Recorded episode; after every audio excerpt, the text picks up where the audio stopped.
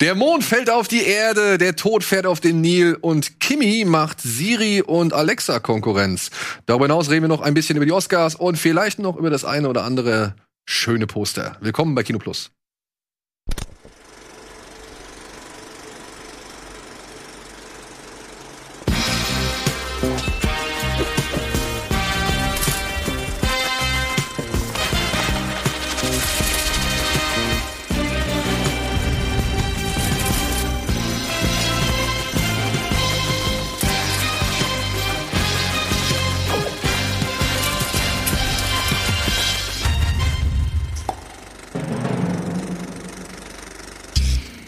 Hallo und herzlich willkommen da draußen, meine sehr verehrten Damen und Herren, zu einer neuen Folge Kino Plus. Heute in einer Besetzung, die, glaube ich, so noch nie da gewesen war. Und ich freue mich sehr, denn zum einen habe ich Anne mal wieder am Start und zum anderen David Hein mal wieder am Start. Es Hallo. ist schon Ewigkeiten her. Das letzte Mal war es bei Dune und das auch nur per Bildschirm. Ja, mit, und mit einer ganz schlimmen Kamera. Da haben sich ganz viele gefreut, was ich für Bildqualität zu Hause habe. Deswegen dachte ich, diesmal muss ich persönlich Ja, diesmal live und in Farbe und ich glaube, das ist die beste Variante Ja. von allen, die wir haben. Und wir haben ein schönes Programm vor uns. Wir haben vielfältige Filme, wir haben vielfältige Themen und wir haben auch ein bisschen was Schönes zum Anschauen. Aber alles äh, zu seiner Zeit. Erstmal möchte ich gerne wissen, was ihr ansonsten abseits der Filme, die hier heute zum Thema werden, denn so geschaut habt. Worüber man vielleicht schon reden darf. Wo reden könnten wir, glaube ich, schon über Belfast. Den habe ich jetzt tatsächlich als letztes im Kino gesehen. Ja? Mhm. Darf man über den schon reden? Den über den, der hat kein, der hat kein Embargo. Okay. Ist das so? Ja, der lief ja schon in den USA drüben. Und wurde jetzt mit wie viel? Sieben. Sieben, Sieben Oscars. Oscars, ja. Verstehe ich nicht so ganz, Da geht's schon los. muss ich sagen. Aber äh, ja, den habe ich zuletzt gesehen und Uncharted, darüber dürfen wir noch nicht reden. Uncharted dürfen wir leider noch nicht drüber reden, da ist Embargo bis nächste Woche Nächste Woche, Dienstag, ne? Ja, ja, ja. Aber Belfast war nicht so dein Gar Cup of nicht. Tea Also ich bin kein groß Cup of Guinness. Nee, äh, ich hatte mich drauf gefreut. Es, äh, der ist, glaube ich, letztes Jahr durch ein paar Festivals durchgereicht worden. Es hieß immer wieder, das sei der große Publikumsliebling neben King Richard gewesen. Das sind die beiden, die haben so die, äh, die äh, Audience Awards bekommen.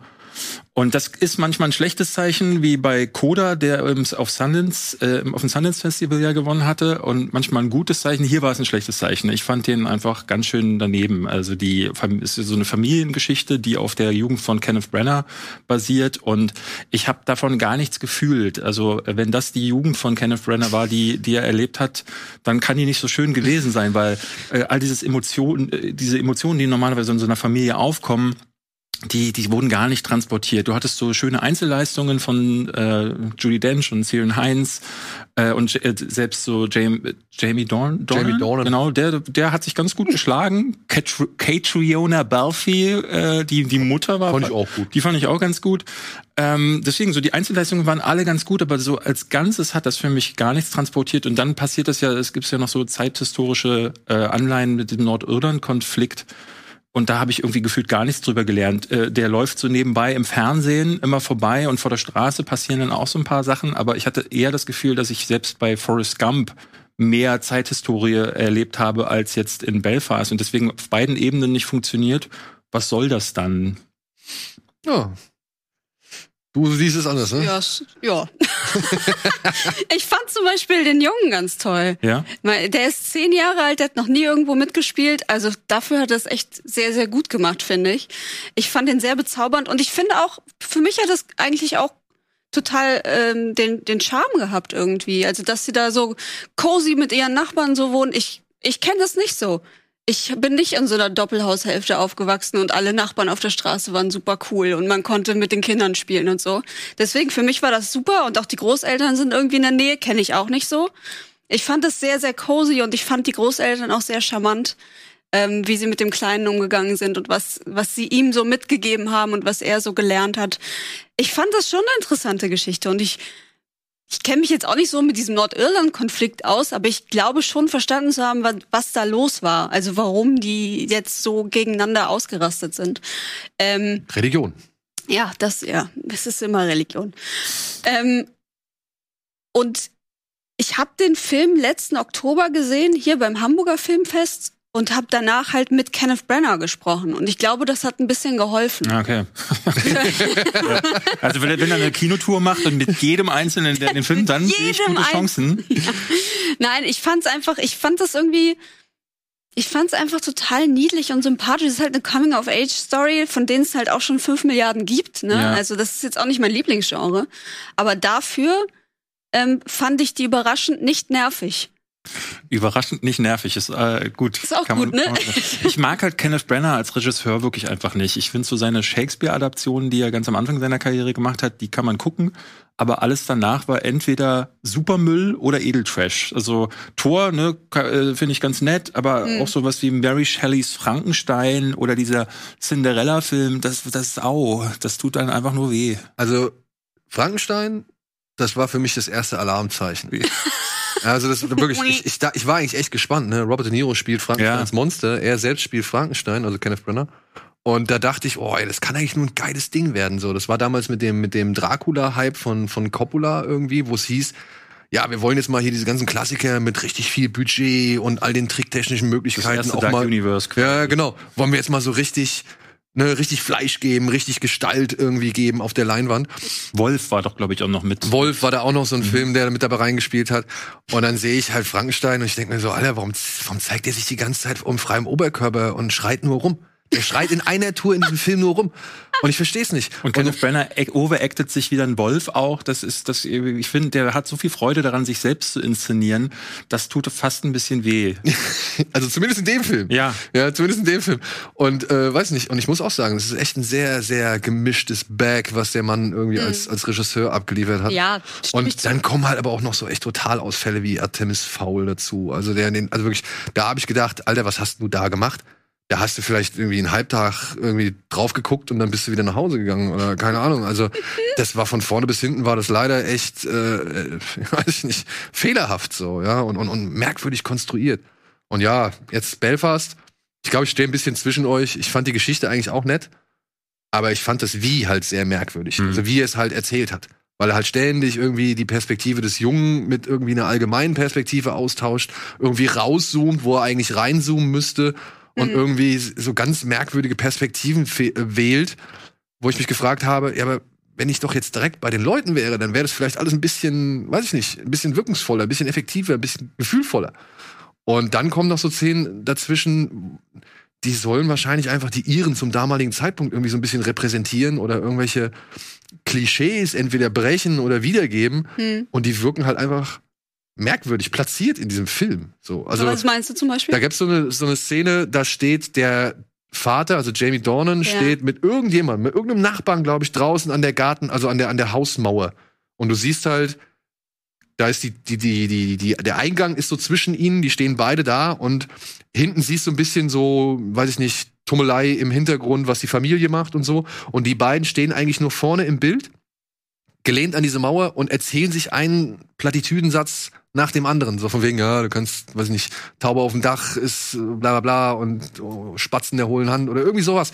Also das sind so, das sind so, so, Ja. so Phrasen, die sie da austauschen, die nicht wie ein richtiges Gespräch wirken, sondern Ja. einfach wie ein Sammelsurium aus Themen und Inhalten und Dialogen, die man damals so geführt hat. So ging mir das mit der Liebesgeschichte, Liebesgeschichte in Anführungszeichen. Ne? Der kleine Junge verliebt sich ja dann in Mit- seine ja. Mitschülerin. Und ähm, das sagt er mal kurz in einem Satz. Gespürt habe ich davon nichts. Und dann geht er zum Opa und Opa sagt, ach, Frauen, die versteht man nicht. Das war wie so ein ge- abgefilmter Mario Barth-Witz, hatte ich das Gefühl. ähm, und das wird immer wieder wiederholt. Ne? Frauen seien ja so und um Frauen zu verstehen, müsse man dies und jenes. Und ich dachte so, boah, ist die Denke nicht schon ein bisschen überarbeitet? Ja, aber ich glaube, darum geht's ja auch. Das spielt ja auch ein, was, 69, 61? Irgendwann in den sehr früh, 60ern. ja. Ja, Fall. aber also äh, auch äh, auch da hatte ich dann aber das Gefühl, ne, dann dann äh, gibt's so eine Szene, da äh, übergibt er ihr so eine Blume und sie sagt, na ja, ne, können wir ja auch mal zusammen lernen oder irgendwie sowas und da dachte ich so, wow, da habe ich jetzt gar nichts gespürt, das war nicht sweet, das war nicht das war nicht niedlich, das war das war einfach nur, sie sagt den Satz und dann geht sie an ihm vorbei und dann ist wieder die nächste Szene, dann ist wieder Jamie Dornan, dann ist wieder Opie, dann ist wieder kurz jemand schmeißt einen Molotow Cocktail, das war das ist Schnitt Schnitt Schnitt Schnitt Schnitt, alles mögliche passiert und dann ist der Film zu Ende, Hauptsache schwarz-weiß, sieben Oscar-Nominierungen. Aber ein Rekord. Da kommen wir gleich noch drauf zu sprechen. Rekord? Er hat einen Rekord damit eingestellt. Okay. Ja. Reden wir gleich drüber. Erstmal reden wir über Annes Was habe ich denn zuletzt geguckt? Also ich habe gestern relativ viel geguckt für heute, Ja, ja, klar. aber ich spiele seit einer Woche nur Pokémon. Es tut mir leid. Ich habe keine Filme mehr geguckt. Dieses Arceus oder wie das ja, heißt? ja, ich bin voll drauf hängen geblieben. Es tut mir echt leid, ey. Also seit Was macht dieses Pokémon besser als so viele andere Pokémons davor? Ja, es geht halt nicht um Kämpfe. Es geht nicht um Kämpfen mit anderen Trainern, sondern es geht darum, den Pokédex zu vervollständigen, zu entdecken. Das ist, finde ich, viel geiler, als irgendwie gegen A, B, C, Bösewicht XY anzutreten. Gibt's dafür nicht schon Pokémon Snap? Dieses Fotografiespiel? Ja, da fotografierst du halt nur. aber das, das ist, das dann ist ein. Unterschied. das ist, ah, Aber, aber jetzt nur Du eine fängst Frage. trotzdem Pokémon und du vervollständigst den Pokédex. Du musst alle aber ist Pokémon. das nicht Pokémon Go? Aber das ist auf Handy. Also, okay. Okay, okay, Verstehe, okay. verstehe. Aber sammelst du nicht in jedem Spiel oder geht's nicht immer darum, irgendwie sich ein Pokédeck zusammenzustellen, Ja, um dann um aber die du Monster hast- dann zu entwickeln? Das Entschuldigung, ich bin fand es immer, ich fand es immer schlimm, dass es immer das Gleiche war. Also, dass du immer warst so, du startest mit drei Pokémon Mhm. und gehst dann von Arena zu Arena und zu Arena zu Arena, um die ganzen Orden einzusammeln. Das war ja immer so dieses Pokémon-Ding. Deswegen, ich habe da auch nicht viel mit zu tun gehabt. Ich habe Rot und Blau gespielt und das war's und Pokémon Snap jetzt und dachte so, okay, das ist jetzt Open World. Die versuchen mal was anderes. Und es spielt auch lange bevor die Leute irgendwie mit Pokémon zu tun haben. Also es gibt noch nicht wirklich Pokebälle und die Leute haben noch Angst vor Pokémon und denken so, das sind irgendwelche Monster und so weiter. Also es ist halt ein neuer Ansatz, der halt auch unfassbar viel Spaß macht, obwohl das Spiel aussieht wie Scheiße. es sieht wirklich richtig kacke aus. Also ganz ernsthaft, es sieht aus wie ein PS2-Titel. Aber irgendwie ist es Au. allen egal. Au. Switch. Switch. Okay. Naja, hat ja nicht am Fernseher nicht so eine hohe Auflösung dann, ne? Also da sieht man schon, Ach, du spielst dem Fernseher. Ja. Ah, okay. nee, ich spiele ich, also ich habe ich, ich hab auch eine Switch und ich spiele ausschließlich im Handheld-Modus. Ja, nee, weil da, dafür nutze ich sie einfach gerne. Das ist so in der Bahn. Auf, Ja, wenn ich unterwegs bin, ja klar, aber wenn ich zu Hause bin, sch- schmeiße nee, ich den schon an. irgendwie nicht. Ich sitze manchmal wirklich vor dem Fernseher, der ausgeschaltet ist mit, Mit der Switch. Ja, ja. Gut. Okay. ja, auf jeden Fall hat es meine Zeit gefressen und deswegen habe ich da nicht so viel, viele Filme jetzt gesehen, außer halt dann gestern für ähm, heute. Gut. Das war Nun. Pokémon Plus. Und jetzt geht's weiter mit Filmen. Pokémon Plus. Was habe ich denn zuletzt gesehen? Ach so, ja, außer den Sachen, die ich hier sehen musste. Uncharted darf ich nicht drüber reden. Shockwave 2. Was? Aha. Shockwave 2. Heißt hierzulande leider nicht Shockwave 2, sondern irgendwie City Under Fire, was insofern logisch ist. Also man sollte sich fragen, warum ein und derselbe Verleih zwei Filme rausbringt, die eigentlich Shockwave 1 und Shockwave 2 heißen, aber den zweiten Teil nicht Shockwave 2 nennt, sondern City Under Fire. Ist ein Bomben-Entschärfungs-Action-Großstadt-Thriller aus China mit Andy Lau in der Hauptrolle, der auch die Hauptrolle in Shockwave 1 übernommen hat. Da hat er halt einen Bombenentschärfer gespielt und in Teil 2 spielt er ebenfalls einen Bombenentschärfer. Und nach einer Zeit lang kommt dir aber so in den Sinn, Moment mal, das kann doch gar nicht dieselbe Figur wie im ersten Teil sein, weil der war ja eigentlich richtig cool. Und hier siehst du einen, cool. hier siehst du so einen Bombenentschärfer, der halt bei einem Einsatz sein Bein verliert und richtig hart trainiert, um irgendwie wieder beim Team dabei sein zu dürfen. Und dann gibt's aber so einen harten Cut, fünf Jahre später. Und du siehst, wie er irgendwie, pff, was macht er? Er übergibt eine Bombe und er geht in ein Hochhaus und versucht irgendwie da eine Bombe zu platzieren und prügelt sich plötzlich mit Security-Beamten und denkst dir so, was ist aus den Polizisten geworden? Oder was, was, was ist das jetzt, was ist jetzt sein Job? Und dann versucht der Film halt zu ergründen, nachdem halt dieser Anschlag, oder den wir jetzt fünf Jahre später diesen Anschlag gesehen haben und wobei Andy Lau sein Gedächtnis verliert, versucht der Film jetzt zu ergründen, auf wessen Seite eigentlich Andy Lau stand. Weil er es vergessen hat. Okay, das klingt ja Hä, das super weird. Ja. Ja, es klingt ein bisschen weird. Es ist, aber es fängt eigentlich schon echt rasant an. So, so eine Mischung aus, weiß ich nicht, ja, typischer chinesischer Großstadt-Thriller und dann aber auch sowas wie Saw mit Bomben. Saw mit Bomben. Ja, weil also die kommen halt so am Anfang zu gewissen Szenerien, wo halt so Leute halt drapiert worden sind und die dürfen halt beide nicht das Gewicht irgendwie Kennst du Okay. noch diesen äh, äh, Jeff Bridges war das explosiv. Ja, Ja, über den haben wir dann auch auch so geredet. bisschen, ja. Ja, und das fand ich alles, das fängt halt in einer halben Stunde echt alles gut an. Das beginnt halt damit, dass der Flughafen von Peking oder Beijing in einer Atomexplosion hochgeht. Ah ja. Ja? Natürlich. Na klar. Also das ist, das sind erst die ersten zwei Minuten vom Film. Ja. Direkt eine Atomexplosion. Und dann drückt Hermann Jau, der Regisseur, ordentlich aufs Gas. Aber dann irgendwie nimmt er halt leider wieder so ein bisschen Fahrt raus, wenn es halt darum geht zu ergründen, was Andy Laus eigentlicher Status ist. Und am Ende geht's halt wieder richtig steil mit einem Zug, einer, mit einer Atombombe, die halt irgendwo hinrast und man muss alles verhindern und was weiß ich so. Ich hatte letzte Woche endlich äh, Raging Fire nachgeholt. Und ähm, das war auch so ein Ding, wo ich immer wieder dachte so, nee, nee, nicht reden, nicht reden. Einfach tretet euch, Mach. das sieht unfassbar krass aus. Ich liebe es, aber nee, nicht reden. Ja, Raging Fire, muss ich sagen, fand ich ein bisschen besser. Weil Raging Fire hatte noch so ein, weiß ich nicht, der hatte noch so ein, zwei richtig starke Momente und ich fand den auch von den Kampfchoreografien ganz cool. Aber Shockwave, ich sag mal so, wenn man den ersten mochte, kann man den zweiten auch wirklich problemlos genießen. Man soll sich halt nur darauf einstellen, dass es eigentlich zwei unterschiedliche Filme sind. Mhm. Das passiert jetzt in China wohl öfter, dass sie halt einen Film machen, der ist erfolgreich, aber bietet jetzt nicht wirklich das Potenzial für eine Fortsetzung. Hm. Also machen sie ein In Title Only. Eine Okay, In Title ja. Only Fortsetzung. Mhm. Das gibt's bei, ähm, wie hieß der? White Storm. Da hat der zweite und der dritte Teil auch nichts mit dem ersten zu tun. Also du kannst jeden Teil angucken und du hast kein Problem, der Handlung zu folgen, weil es halt immer wieder neu erzählt wird. Und hier ist das ähnlich. Aber der wird so in China gezeigt, wo direkt der Flughafen in die Luft fliegt? Das Ja. ist doch. Das geht doch nicht. ist doch gegen die Autorität und alles. Das kannst du doch nicht machen. Nee, es ist ja eine Katastrophe, die es zu verhindern gilt. Ja, verhindern sie ja nicht. Das ist ja das Problem. dann ist doch da Chaos. Um Gottes Willen, nein. Alle Guck dir den Film an, so. dann, äh, dann erklären sie dir, wie es gemacht wird. Okay. Ja, Wo, kann falls man, es wo kann man den schauen? äh, der ist jetzt auf Blu-ray und Ah, DVD erschienen. Okay. Zum Beispiel. Ich denke mal, der wird jetzt auch über kurz oder lang dann auch als entweder Leihtitel per Stream erhältlich sein Mhm. oder halt dann bei irgendeinem Anbieter landen. So. Bei irgendeinem Anbieter landen hoffentlich auch folgende Filme in unserer Kategorie billig oder willig.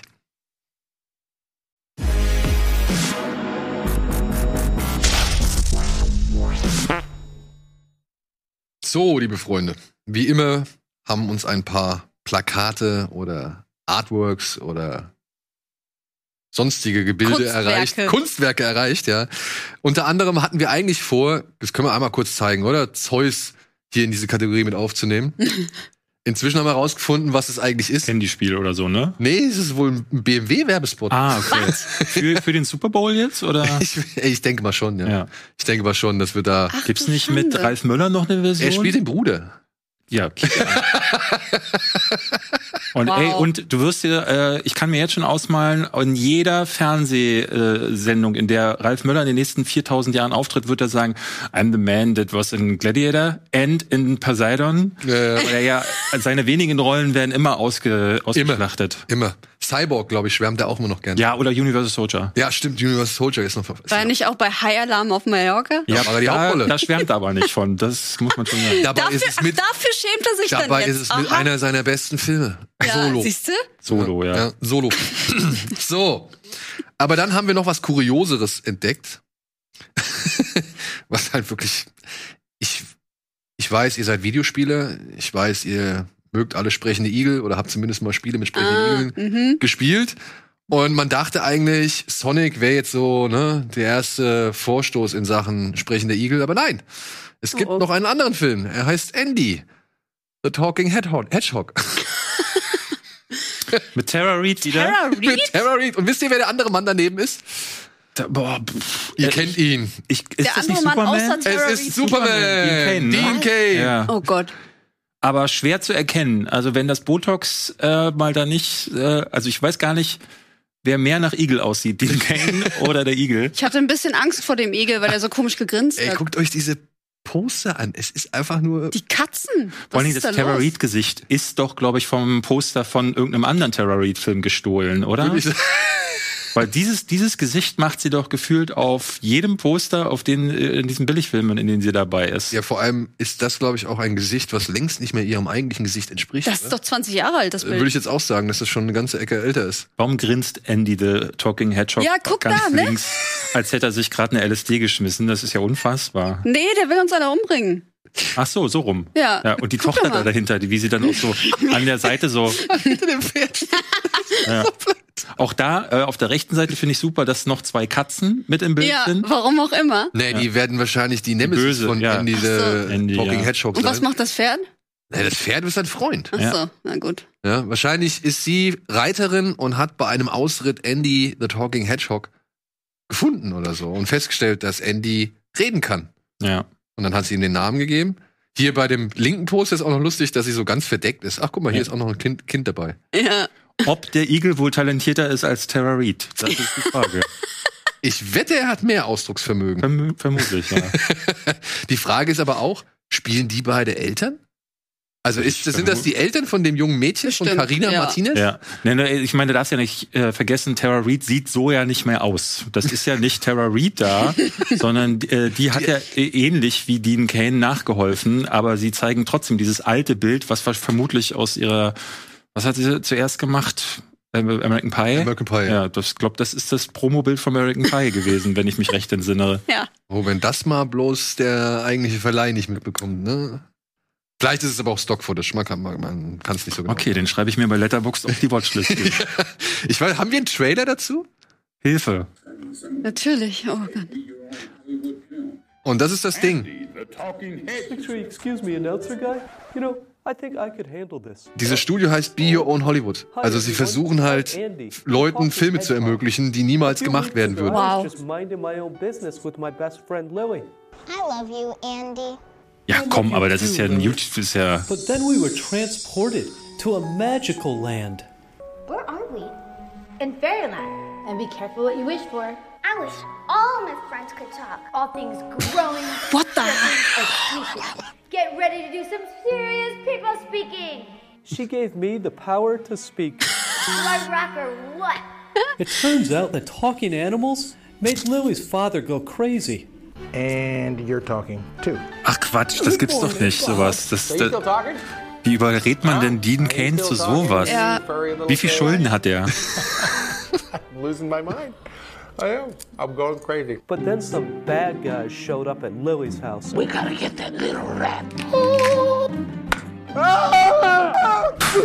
Die Soundeffekte, das, das ist auch super. Das, also es wirkt wie, Kevin allein zu Hause. ja, wie eine Gruppe von Leuten, die sich gedacht haben, wir drehen jetzt einen Film. Ja. Und welche Darsteller kriegen wir? Wie heißt dieses, wie heißt dieses, ähm, diese Seite, wo man halt so Grußbotschaften von Hollywood Fiverr? Ja, irgendwie sowas in der Richtung. Vielleicht haben sie sie dafür gekauft. So, von wegen, ey, hier, wir haben zwei Drehtage, das und das kriegst du an Kohle. Starring Tara Reid and Dean Kane. I just said that. Oh. Ey, und vielleicht ist das tatsächlich einfach das Wunschprojekt von diesem kleinen Mädchen, Ja. die gesagt hat, ich möchte einen Film über einen, ich möchte einen eigenen Film haben, in dem ich einen sprechenden Igel habe. Und dafür möchte ich die Frau aus den Uwe Boll-Filmen und den Typen, der irgendwann mal äh, Superman. Superman war. Und ein Pferd und zwei Katzen. Ihr solltet euch auf jeden Fall noch mal äh, auf YouTube den, also das, den offiziellen Trailer anschauen, beziehungsweise auf die Seite des offiziellen Trailers gehen, weil dort der Produzent des Films sich zu Wort meldet Oh in den Gott. zahlreichen Kommentaren, die da drunter sind. Und es muss wohl einigen Unterhaltungswert bieten. Aber ja, ich glaube, das Ziel ist es halt einfach, Leuten Film zu ermöglichen, die normalerweise halt keine Möglichkeit hätten, einen Film zu machen. Ist aller Ehren wert. Frage ist halt nur, ob man sich das dann halt wirklich antun Man will. weiß es Vor allem, nicht. ich frage mich auch, mit was für einem Equipment die gedreht haben. Also ich meine, Sieht aus wie äh, iPhone 8. irgendwie. ja, irgendwie, da, irgendwas ist da komplett schiefgelaufen, weil selbst, selbst Studenten und alle möglichen Leute machen bessere Filme mit viel weniger. Ne, Wenn du bei Julian Bam auf seinem YouTube-Kanal, Ja, also, da hast hast du ein bisschen Ausleuchtung, da wird dann mit ADR zum Teil gearbeitet, das ist, das ist ja gar nichts. Ja, das hatte unterschiedlich, ne? Also es war mal unterschiedlich hell, es war mal irgendwie auch vom Ja. Format unterschiedlich, hatte ich das Gefühl. Das ist mal Breitbild und mal Vollbild. Das ist total absurd. Komprimierung auch irgendwie unterschiedlich. Aber gut, ich äh, bin vorsichtig interessiert. So, deutlich mehr interessiert bin ich an dem nächsten Film. Zack. Ah, Mhm. ja, der neue von den äh, Alex Garland, ne? Genau, der neue von Alex Garland. Habt ihr es auf Anhieb erkannt, was dieses äh, Motiv darstellen soll? Es ist ein bisschen schwer zu, schwieriger zu erkennen, aber es ist ein gern gesehenes. Nee, was ist es? Es ist ein Totenkopf. Ein Totenschädel, ne? Ja, gut. genau. ja, okay. Ach so. Ich habe den Trailer äh, gestern in meiner Playlist gesehen, aber ich habe ihn nicht angeguckt. Und möchtest du ihn angucken? Weil wir hätten ihn hier. Ich glaube, ich würde ihn gern, gern sehen, ja. ja? Mach mal an. Dann komm, dann machen wir den mal an.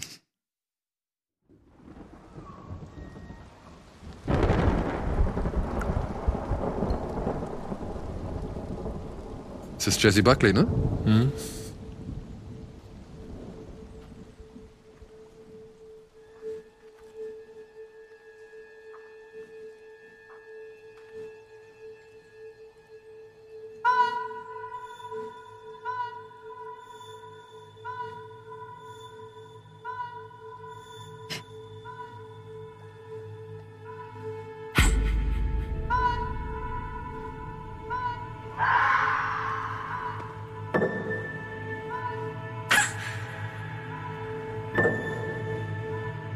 Doing here?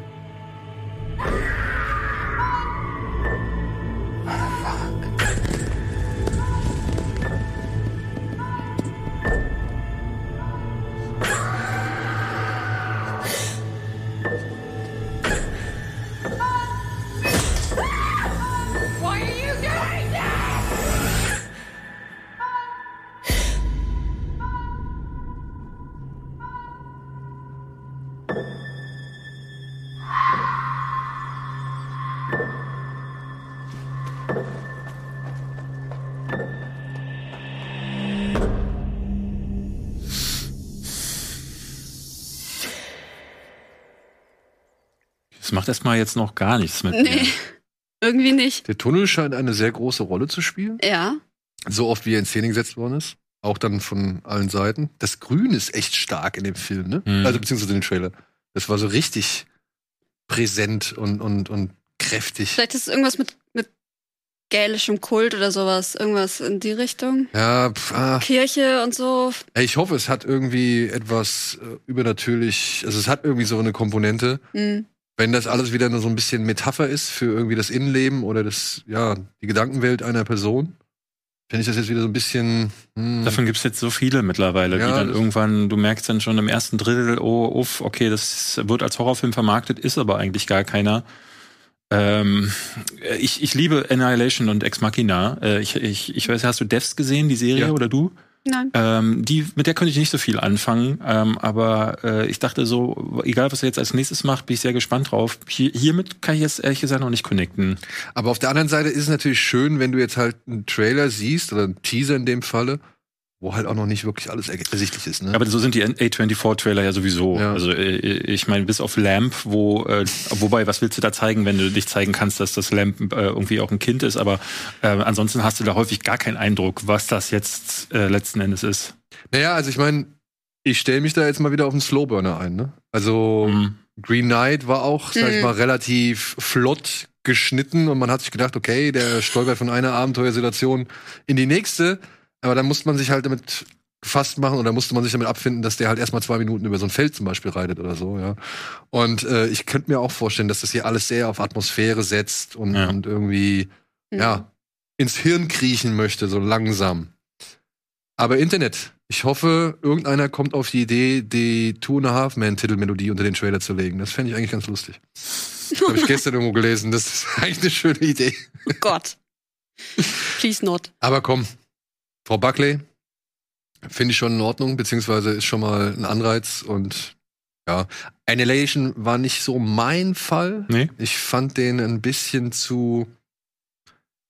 Ich habe das Mysterium nicht so wirklich verstanden. Also nicht, nicht so wirklich gesehen, sagen wir es mal so. Du meinst äh, ganz am Ende oder hast du äh, die Atmosphäre hat sich dir auch schon im Film nicht erschlossen, weil die war, fand ich brillant. Ja, ich, ich fand, der hatte auch schöne Einzelmomente. Die Szene mit dem, wo sie da gefesselt sind und dieser Bär kommt. Der Bär, Alter, Alter. meine, eine meiner Mhm. Lieblingsszenen. Ja, die fand ich super. ja. Auch wenn man da schon so einen gewissen Thing, äh, sag ich mal, Einfluss, sag ich mal, feststellen kann. Aber ich, alles in allem, ich, ich, ich fand das so. Also für mich wirkt das alles etwas offensichtlicher, als es gerne wäre. Wenn du verstehst, was ich meine. Weil am Anfang sitzt ja schon mal Oscar Isaac bei ihr in der Küche Mhm. und erzählt dann so kryptisches Zeug. Und da dachte ich mir so, ja, okay, aber dann habe ich doch jetzt schon eine ungefähre Ahnung, wo es- worauf es hinausläuft. Und letztendlich war das dann ja auch so. Also es Mhm. war jetzt nicht in den Einzelheiten, also ich kannte die Bilder nicht so, aber so vom Ding her habe ich jetzt schon dann da gesehen, was letztendlich auch nochmal erzählt worden ist. Ich weiß nicht, das war wirklich so ein Film, da hat mich komplett die Atmosphäre gecatcht und so diese, also dieses sehr nihilistische auch, so alle Charaktere haben irgendwie derartige Depressionen, dass du beim Gucken fast mit Depressionen bekommst. Aber dann hat das auch eben diesen metaphysischen Cosmic Horror Anstrich. Ich liebe Cosmic Horror sowieso. Ähm, und die Bilder sind extrem stark zum Teil. Ähm, und äh, die Musik, also generell, der jongliert da mit einer Atmosphäre, das, das siehst du einfach zu selten. Vor allen Dingen so mit solchen Darstellern, mit so einem Budget ist Science Fiction so selten thought-provoking, finde ich. Und ähm, auch wenn ich jetzt nicht hinterher da saß und die ganze äh, und mehrfach überlegt habe, was wollte er mir jetzt sagen, hatte ich schon das Gefühl, es ist auf jeden Fall mal Science Fiction, die ich so nicht immer wieder bekomme. Und das hat mir, das, Mhm. das hat mir irgendwie den Tag versüßt. Ja, also diese ernsthafte, erwachsene Science Fiction. Mhm. Ähm, da werden wir, glaube ich, gleich auch nochmal drüber reden. Bei Moonfall, ja. Ja. ganz Warum unbedingt. lacht ihr? ja, Das ist eine ernste aus. Gründen. Aus, ja, aus Gründen. Ja, aber wo wir schon vorbei bei Frau Buckley sind, können wir jetzt direkt auch mit den Oscars weitermachen. Die Nominierungen wurden bekannt gegeben. Und siehe da, Frau Buckley ist dann auch eine der Glücklichen, wurde für die beste weibliche Hauptnebenrolle in Lost Daughter nominiert. Was ich eine schöne Nominierung finde. Frau Coleman ist so ein bisschen Safe Bet irgendwie in der Rolle. Mhm. Und, und dass sie dann aber auch noch mal zu Ehren kommt, weil ich muss sagen, ich fand ihre Performance war eigentlich für den Film etwas wichtiger als die von Frau Coleman. Weil man ja dadurch verstanden hat, warum Frau Coleman ja eigentlich so ist, wie sie ist. Und äh, dementsprechend, ja, freut's mich für sie. Äh, Finde ich auch. Also ich fand The Lost Daughter auch stark. Äh, Olivia Colman ist eine meiner Lieblingsschauspielerinnen. Äh, die sehe ich da gerne, aber die ist so gut, dass es halt immer, wenn die, äh, ich fand die in Lost Daughter, das ist halt so, ja, kennt man. Man hat schon ihr. fast sich man dran hat, gewöhnt. mh, Man hat sich so dran gewöhnt. Ähm, also es ist jetzt nicht so wie in äh, The Favorite oder vor allen Dingen, äh, wen ich, den ich ja sehr liebe mit ihr, Tyrannosaur. Kennst du den? Ja, also gesehen habe ich noch nicht. Oh, aber der, ähm, guck den, ist einer der besten Filme der letzten 20 Jahre, wie ich finde. Ähm, finde ich ganz stark. Und da liefert sie die beste Leistung ihrer Karriere, wie ich, wie ich finde. Und hier ist es halt wieder so krass, aber äh, so Oscar-mäßig dachte ich auch. Ich habe den leider noch nicht gesehen. Gibt's auf Netflix. den, Echt? Ja, ja. Frau im Tatsächlich? Dunkeln. Genau, heißt Frau im Dunkel heißt er da. Ach so. Okay. Wobei ich den deutschen Titel schon wieder fast passender finde als den, den englischen. So. Auch wenn es halt die Ja, Originalgeschichte ist. The Lost Daughter klingt sowas nach, als würde Nicole Kidman äh, irgendwie in so einem äh, sowas wie Bra Breakdown äh, artig so auf der auf der Straße. Ihre Tochter wurde entführt und Jeff Bridges kommt rein und sagt, ja, die wurde unter der Erde und dann müssen sie sie gemeinsam mit den Händen ausbuddeln. Aber nein, es ist ein ganz langsames Drama, äh, das aber trotzdem funktioniert für sich, finde ich. Da kannst du den anschauen. Aber Frau Kidman auch nominiert Stimmt, ja. für Being the Ricardos, den ich auch noch nicht gesehen Den habe ich auch noch nicht gesehen, leider. Aber da höre ich auch immer so viel durcheinander. Da also die einen sagen, was eine Grütze, und andere sagen, ja, schon eigentlich echt ganz geil. Ich bin da irgendwie in der Mitte. Also ich mag äh, Aaron Sorkin ja als Drehbuchautor, wenn er einen guten Regisseur hat. Hier ist er wieder selbst der Regisseur und das hat in der Vergangenheit. Ich fand ähm, bei Trial of the Hast du nicht ist Chicago 7, das hat er gut gemacht. Furchtbar fand ich es bei Molly's Game, weil der sich so selbst in seine äh, eigenen Dialoge verliebt, dass er, ähm, dass er so das Filmen oder das Filmerzählen dabei vergisst. Also da steht dann dann, äh, damals war es Je- Jessica Chastain da und redet so in Sätzen, die niemand spricht. Und das ist jetzt bei Be- Being the Ricardos wieder so. Diese Leute sagen so coole Sachen, aber das ist alles so weltfremd. Das ist nichts, es niemand unterhält sich so. Ähm, und die Kidman ist richtig gut. Ich finde halt, was, was ich richtig, richtig schade finde, ist, dass sie sich so zerstört hat im Gesicht. Die ist, die kriegt keine normale menschliche Regung mehr äh, hin. Dafür muss man sagen, wahrscheinlich gibt's diesen Oscar auch, diese Nomini Nominierung auch sch- schon allein deswegen, weil sie in der Lage ist, das alles zu transportieren, obwohl sie das Gesicht kaum noch verziehen kann. Was ich halt gar nicht verstehe, aber da kommen wir gleich zu bei, ist Javier Bardem und J.K. Simmons. Die wurden Ähm, auch beide für, die, für den Film Für nominiert. den, ne? ja, und ich habe so ein bisschen das Gefühl, manchmal die Oscar-Jury, wenn sie sich auf einen Film eingeschossen haben, dann bekommt er auch alle Oscars Ja, ja. so. Und das Ja. kann ich nicht nachvollziehen, weil J.K. Simmons ist halt ist okay ähm, und ist für drei Szenen zu sehen. Das habe ich nicht. Da gibt es ganz andere Nebendarstellerleistungen. Echt? Weil dann hätte ich auch gedacht, oder ich fand es halt schade für Bradley Cooper, dass Zum er Beispiel für Licorice Pizza, Licorice Pizza ist er- nicht äh, als dessen Nebenrolle nochmal nominiert worden ist, weil der Auftritt ist auch nur kurz, aber der ist super. Ja. Oder äh, Nightmare Alley fand ich zum Beispiel David Strathairn äh, richtig stark. Das wäre für mich auch so ein Kandidat gewesen. Aber da hat mich eh ein bisschen äh, überrascht, wie dann doch Nightmare Alley, sag ich mal, noch ein paar Einheimsen, Nominierungen Einheimsen. Tatsächlich, ja, aber zum Beispiel Kate Blanchett fand ich da sehr stark und in Don't Look Up dachte ich, ich habe die als die äh, die ähm, Fernsehmoderatorin erst überhaupt Ich nicht auch erkannt. Also Auch nicht. erstmal die Maske Was? Das ist Kate Blanchett? Ja. Das ist doch nicht euer Ernst. und also so in einer Rolle zu verschwinden, das finde ich, das ist das ist doch für mich so eine so eine Oscar-Leistung. Ähm, Ja. Aber Nicole Kidman ist gut, deswegen ähm, würde ich ihr gönnen tatsächlich. Ja, Jesse Plemons habe ich nicht so ganz verstanden. Nee. Vor allem dann auch zusammen mit Cody Smith McPhee, so, weil, weiß ich nicht, das waren jetzt, also du hast Cumberbatch, du hast Dunst und da verstehe ich das. Ja, Mhm. das ist ja auch logisch, ja. Aber ich glaube, das ist so ein bisschen dann auch, ne, okay, sie ist, sie ist ja mit Plemons, glaube ich, zusammen, ne? Die sind, Ich glaube. liiert, Ja. wenn, wenn ich das richtig in Erinnerung habe. Da hat man sich irgendwie so ein bisschen Narrative irgendwie vielleicht gedacht, so, ja, oh, wie schön ist es, das Pärchen irgendwie jetzt gleich beide zu, zu nominieren. Aber Cody Smith McPhee war für mich auch nicht so präsent in Nee, dem gar Film. nicht. Ich glaube, da geht's einfach nur um diesen Reveal am Ende und dass das ja irgendwie alles so krass war und er da irgendwie Ja. da die Ja. Hauptrolle quasi da trotzdem spielt, obwohl Benedict Cumberbatch eigentlich die Hauptrolle ist. Ja, der den ganzen Film dominiert, ne? Ja. Also, muss ich auch sagen, sportlich. Ja. Und mich freut's aber tatsächlich, auch wenn du den Film nicht so mochtest, für Troy Kotsur, der den Vater in Coda spielt. Den mochte ich da auch tatsächlich. Also ich fand so seine Rolle, ne, dieses Rumgepupse und dieses Prollige, das hat, das hat mich abgestoßen. Aber wie er es macht. Ich fand äh, den Gag aber geil. Weiß ich nicht. Nee. Aber für den freut's mich.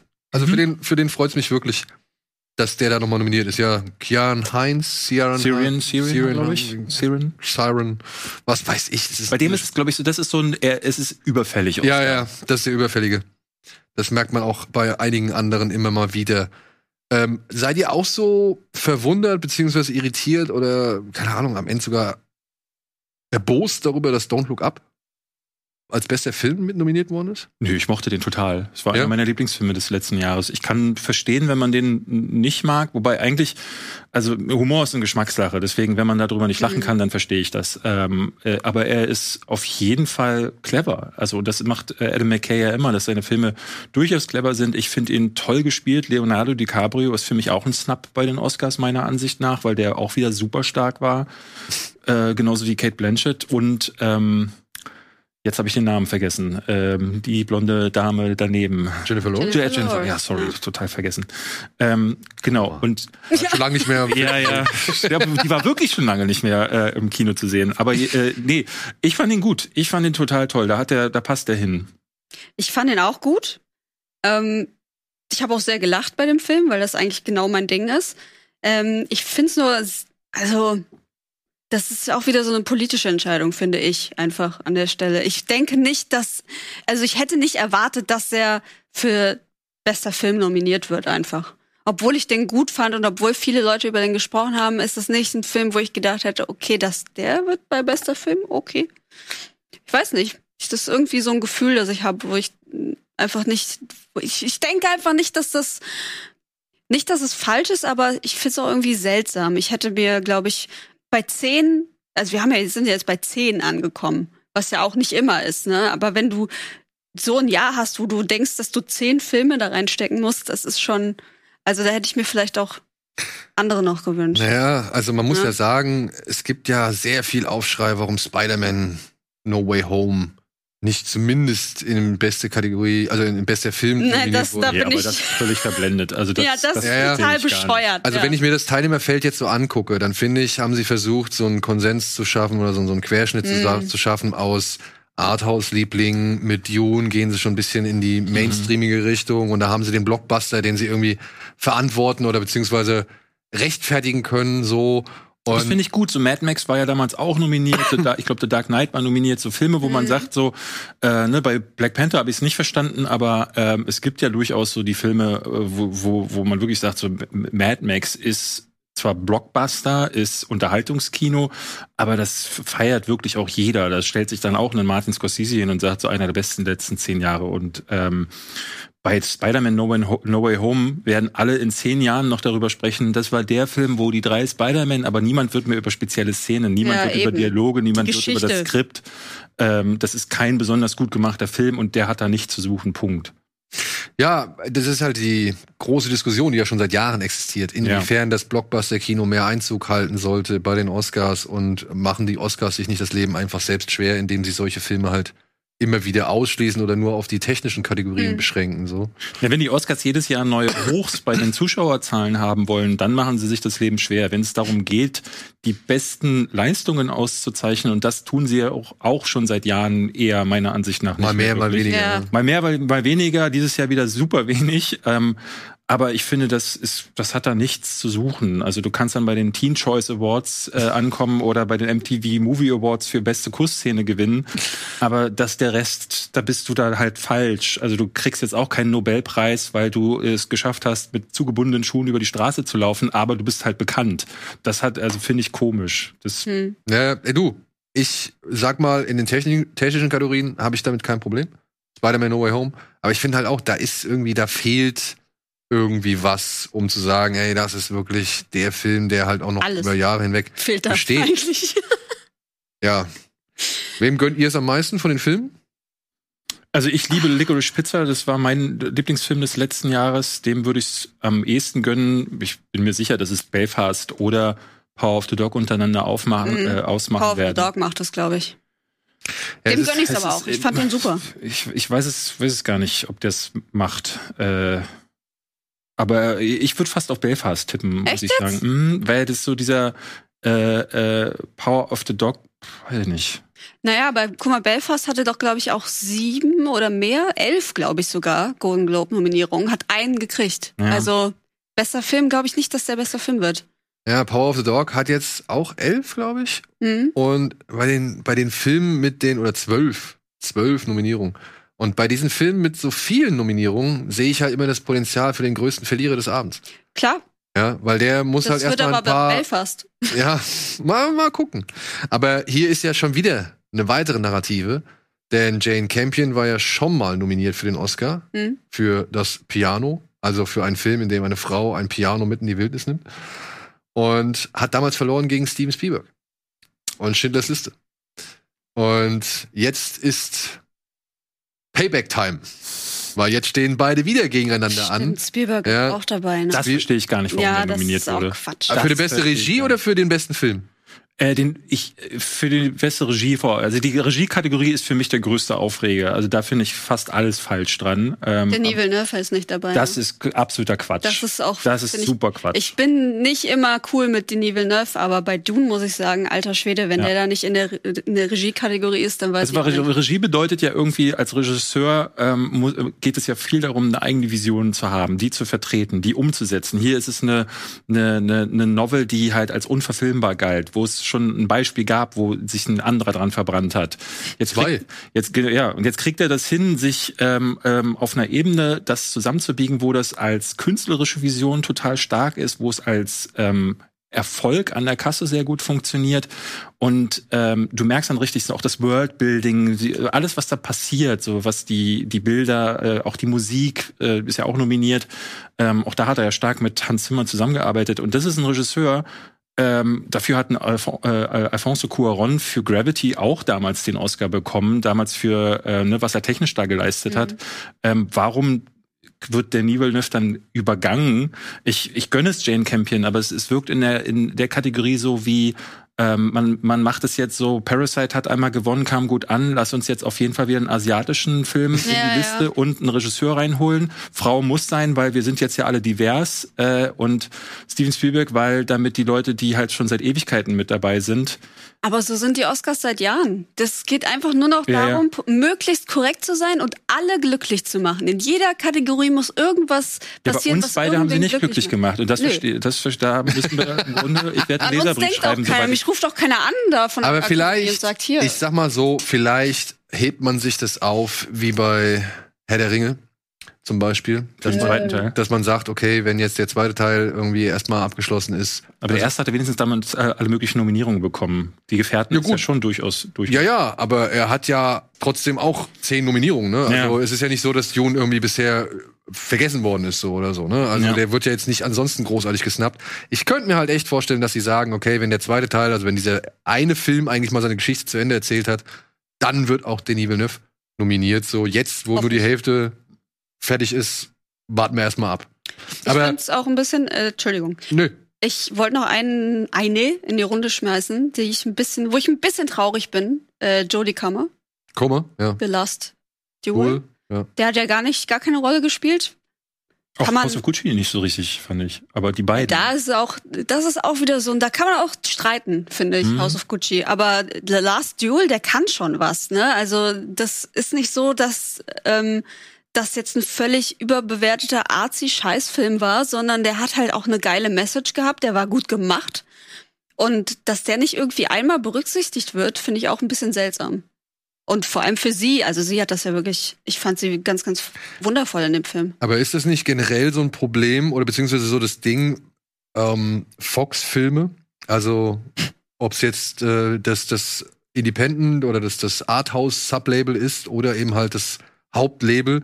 Wir haben Free Guy, glaube ich, mit einer Nominierung, aber das war's dann. Ne? Also Ja. alle Filme, die jetzt von Disney, sag ich mal, vereinnahmt worden sind, sind generell hier, glaube ich, unten unter der Hand. Außer die Animationsfilme. Naja, aber die sind ja auch, das sind auch drei Filme von Disney. Also die, die, diese Animationskategorie finde ich eigentlich, da können sie direkt Disney Ja, den Oscar ich auch. geben. Das finde ich total Das können sie weglassen. Also wenn du, wenn die Kategorie, äh, wenn du Raya and the Last Dragon nominieren musst, damit du die Kategorie voll bekommst, dann ist die Kategorie überflüssig. Ey, in einem Jahr, wo so fantastische Filme wie Bell von Mamoru Hosoda rausgekommen sind. Also das finde ich halt echt ein Schlag ins Gesicht. Da packen sie Drive My Car, ja, weil er halt auf zig Festivals irgendwie und von den vom Feuilleton halt hochgejubelt wird, Hm. ähm, packen sie irgendwie in alle möglichen Kategorien, aber kommen nicht mal auf die Idee, beim besten Animationsfilm bisschen weiter als vor die eigene Landesgrenze zu gucken so. Ich weiß auch nicht. Und, und ich meine, mich freut's ja für Flea, ne? Das ist ja auch wieder so ein, so Den ein kannte ich gar nicht. ja, das ist eine, das ist ein Film, der macht's geschickt. Das ist eine Dokumentation, die animiert ist und aber halt aus, glaube ich, Schweden kommt. Also das heißt, der ist für den besten ausländischen Film nominiert, für die beste Dokumentation und für den besten Animationsfilm. Der hat halt alle Potenzial, also das komplette Potenzial, was er bietet, Ja. hat er ausgeschöpft. Ja, das musste halt erstmal schaffen. Und das ist der erste Film, der es auch geschafft hat, in diesen drei äh, Kategorien gleichzeitig gut. nominiert zu werden. Ähm, ja, ist, ist, ist so wie ein bisschen, muss dir vorstellen, wie Waltz with Bashir, hast du den mal gesehen? Mhm. So in der Art musst Okay, du den ungefähr vorstellen. Da geht's, glaube ich, um, wenn ich es richtig in Erinnerung habe, um einen Flüchtling und seine, seine Geschichte. Und die wird halt in Zeichentrickform erzählt und dokumentiert. Ah, okay. so. Und ich habe ihn auch noch nicht gesehen, ich bin auch gespannt drauf. Aber für den freut's mich dann, wo ich sage, ja cool, das ist ja wenigstens mal etwas so, ja. Aber dennoch kannst du mindestens noch einen Disney-Film aus der Gleichung rausnehmen und Ja, du hast kein schlimmes Ich finde Teilnehmerfeld. es ganz furchtbar. Mitchells für die Maschine oder gegen die Maschinen freut mich. Den ja, fand ich gut. fand ich auch super. Ich fand auch schön, die haben sich auf Twitter richtig gefreut, die Regisseure, äh, haben da so irgendwie gepostet, so, ey, wir sind total glück glücklich und das, das mag ich dann auch. Und der war ja wirklich Ja. stark. ja, ja, ja. Was ich auch süß finde, ähm, in der Foreign Language Kategorie gibt es einen Beitrag, eine Nominierung aus dem Bhutan. Leute, die meisten Menschen wissen noch nicht mal, wo das ist. Das ich ist ein Beispiel. so kleines Land direkt bei Nepal. Ah, Das ist der dieser Lulana, das Glück liegt im Himalaya. wahrscheinlich. Das ist, also, ich finde es so geil, dass auch solche kleinen Länder halt Filme machen, ist ja klar, aber dass dann mal so ein, so ein, so ein Film dann auch mal auf die internationale Bühne so hochgehoben wird, finde ich super geil. Ich werde ihn mir versuchen zu organisieren. Ich auch. Weil ich bin gespannt. Ja, da freue ich mich für Worst Person in the World, den mochte ich sehr. Ähm, den habe ich letztes Jahr auf dem Festival gesehen, wohingegen ich hatte auch noch auf dem Festival gesehen, äh, Red Rocket, der neu von Sean Baker, der ja Florida Project gemacht hat, ähm, spielt so, äh, geht um einen alternden Pornostar, der nach Hause kommt, der von einem äh, äh, alternden MTV-Moderator gespielt wird, den ich ewig nicht gesehen habe. Und der spielt fantastisch. Der spielt den super. hätte ich super gerne in Rex- der Rolle. Rex- Rex Pa- Parker oder Ja. die Baker? Rex, Rex Das ist der Haupt, das ist eine der Hauptfiguren aus Scary Movie 3. Der Mhm. Bruder von Charlie Sheen, so gesehen. Ach so. Der bei diesem Ja. Eight Mile Konzert äh, da auftritt und sich diese Kuckucksklan Kapuze auf den Kopf zieht. Wenn du mir eine Waffe an den Kopf halten würdest und äh, sag, sagst, erzähl mir irgendeine Szene aus irgendeinem Scary Movie Film, ich könnte dir keine nennen. Vielleicht jetzt noch aus dem zweiten, dieses aber das war, da war es der erste, siehst du, da bringe ich schon durcheinander. Das, das, das ist, weil die verschwimmen ab dem Die zweiten Teil ne? komplett. Ja. Blub. Der dritte und vierte, fünfte, ich weiß nur noch Charlie Sheen, einmal ein bisschen Michael Jackson, mehr weiß ich nicht mehr. Ja, der, der dritte ist, glaube ich, diese Science-Verarschung. Ja, genau, mit, Ah, dem, okay. mit den Aliens, die dann ankommen und aus dem Finger pinkeln. Ja. Auch. Warum auch nicht? ja. Hand of God hat mich noch bei den besten internationalen Oh, Filmen ja. gefreut. Das weil hat ich mich bin für halt, dich gefreut. Weil Ja, ich bin so toll Sorrentino-Sucker, was soll ich sagen? Und ich glaube, er hat keine Chance. Also gegen Drive My Car wird er keine Chance haben. Nee, denke ich auch. Aber trotzdem freut es mich, dass er halt einfach bedacht worden ist. Und ja, ansonsten muss ich auch noch mir so ein bisschen Überblick gewinnen. Also ich finde, es ist auch nicht so einfach. Ich bin nicht, ich war Unbedingt. nicht umgehauen. Also ich saß da, hab mir das angeguckt und dachte, ja, okay. Also es war nicht, dass, dass ich irgendwo gedacht hätte, Alter, wie krass ist das denn? Außer vielleicht bei Kristen Stewart. Das habe ich nicht erwartet. Aber Für die freue ich mich. Ich mochte, ich, mo- mochte Ja. sie nicht in dem Film und ich mochte den Film auch überhaupt nicht. Aber ich Okay. find, ich liebe Kristen Stewart, deswegen ich finde, das kann. kann Ich fand, es war auch nicht ihre beste Rolle. Sie hat schon besser gespielt als in Spencer. Ja, wobei ich habe mich da lange unterhalten mit Robert Hofmann, ähm, weil ich gesagt habe, sie spielt katastrophal und er meinte, weil sie spielt ja so drüber und ist alles so, mh, dann steht sie vor den Kameras und actet das so durch, dachte Hilfe. Und er meinte, er hat sich dann, er war auch völlig verwirrt und hat sich dann Interviews von Prinzessin Diana angeguckt. Und die war selber so fake, dass die, also die hat, äh, ne, die war so nervös, dass sie sich immer verstellt hat vor der Kamera. Und diese Fakeness fängt Kristen Stewart jetzt an, dadurch wirkt ihre, äh, ihre Darstellung so outländisch. Und ähm, wo man dann wieder sagen muss, ja, dann ist es offenbar tatsächlich richtig gut gewesen. Aber mich hat's, mich hat's komplett nicht erreicht. Sehr interessanter Fun Fact äh, in meiner Therapie damals. Ähm, habe ich gelernt, dass Lady Di wohl die prominenteste äh, äh, Patientin der Borderline-Krankheit ist.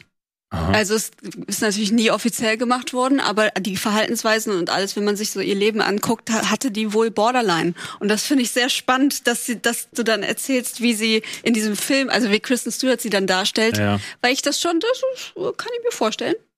Okay, also was der Film auf jeden Fall offen zur Schau trägt, ist, dass sie Bulimikerin ist. Ja, das war, das, ja, ja. Ja, das das also ja da auch. machst Früher hat ja wahrscheinlich auch sein. David, Aber- das hast du jetzt gesagt, ja?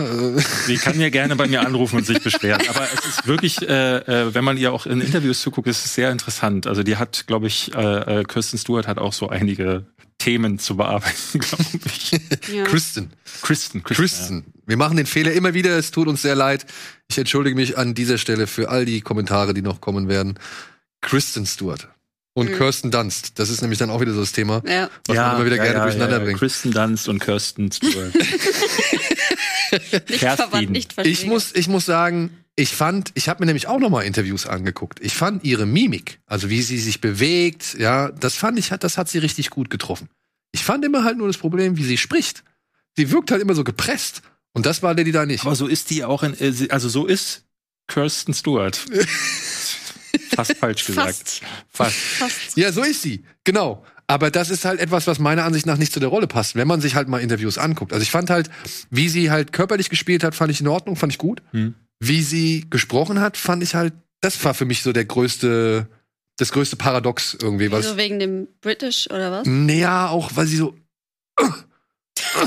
Also alles, was Kristen, Kristen Stewart irgendwie gerne mal schon in anderen Filmen immer mal gerne mal macht, so dieses Rauspressen, das hat sie meiner Ansicht nach Mhm. noch stärker in Spencer gemacht. Was meiner Ansicht nach aber halt auch nicht zur Figur passt. Muss ich mir noch angucken, habe ich auch noch nicht gesehen leider. Hallo Ja. Spencer. Jessica Chastain ist ebenfalls für einen Film nominiert worden, der hierzulande noch gar nicht erhältlich ist. Der wahrscheinlich. Ja, ich habe hat noch nicht mal ein Datum, oder? Nee, und wenn wir Pech haben, kommt er auch nur auf Disney Plus. Ah, okay. Also, wenn wir Pech haben. Aber ich glaube, der wird jetzt mit dem Bass, wird der wahrscheinlich nochmal Ich mochte den Trailer, aber äh, zu The Eyes of Tammy Faye. Ja, genau, The Eyes of Tammy Faye. Ich bin auch gespannt. Ich, ich freue mich drauf. Vor allem, wenn sie dann, wenn sie da so wieder so gut war. Du hast sie ja in letztens schon, 355. du hast sie ja schon letztens in Frage gestellt, wo ich dir sage, guck bitte Scenes from a Marriage. Mhm, Ja, Also, ich weiß, ich hatte es gelesen, aber äh, so Codename Aber oder nur Aber, ich weiß gar nicht, wie er jetzt hier in Ava, Deutschland hieß. Codename Ava, ja. Ähm, sie spielt halt zu gerne diese eine Rolle, diese dieses tough, diese tough Lady. Molly's Game war ja dann auch so und mm, oder Miss Sloan gab's glaube ich noch mit ihr. Das war auch dann noch so ein Ding. Da bin ich dann immer froh, wenn sie wenn sie zeigt, was sie wirklich kann. Aber Miss Sloan war gut. Den mochte ich ja. Ja. ja. Ich mochte aber auch Molly's Game. Ich mochte Molly's Game mehr Ja? als äh, Trial of Chicago 7, aber das hat halt Ah, mit dem okay. Poker-Hintergrund zu tun, so, glaube ich. Also ich fand Chi- Trial of Chicago 7 nicht schlecht. Ich fand Molly's Game nicht schlecht. Waren auch nicht für mich die Überfilme. Und ich, ich sehe die Probleme, die du vorhin schon skizziert hast.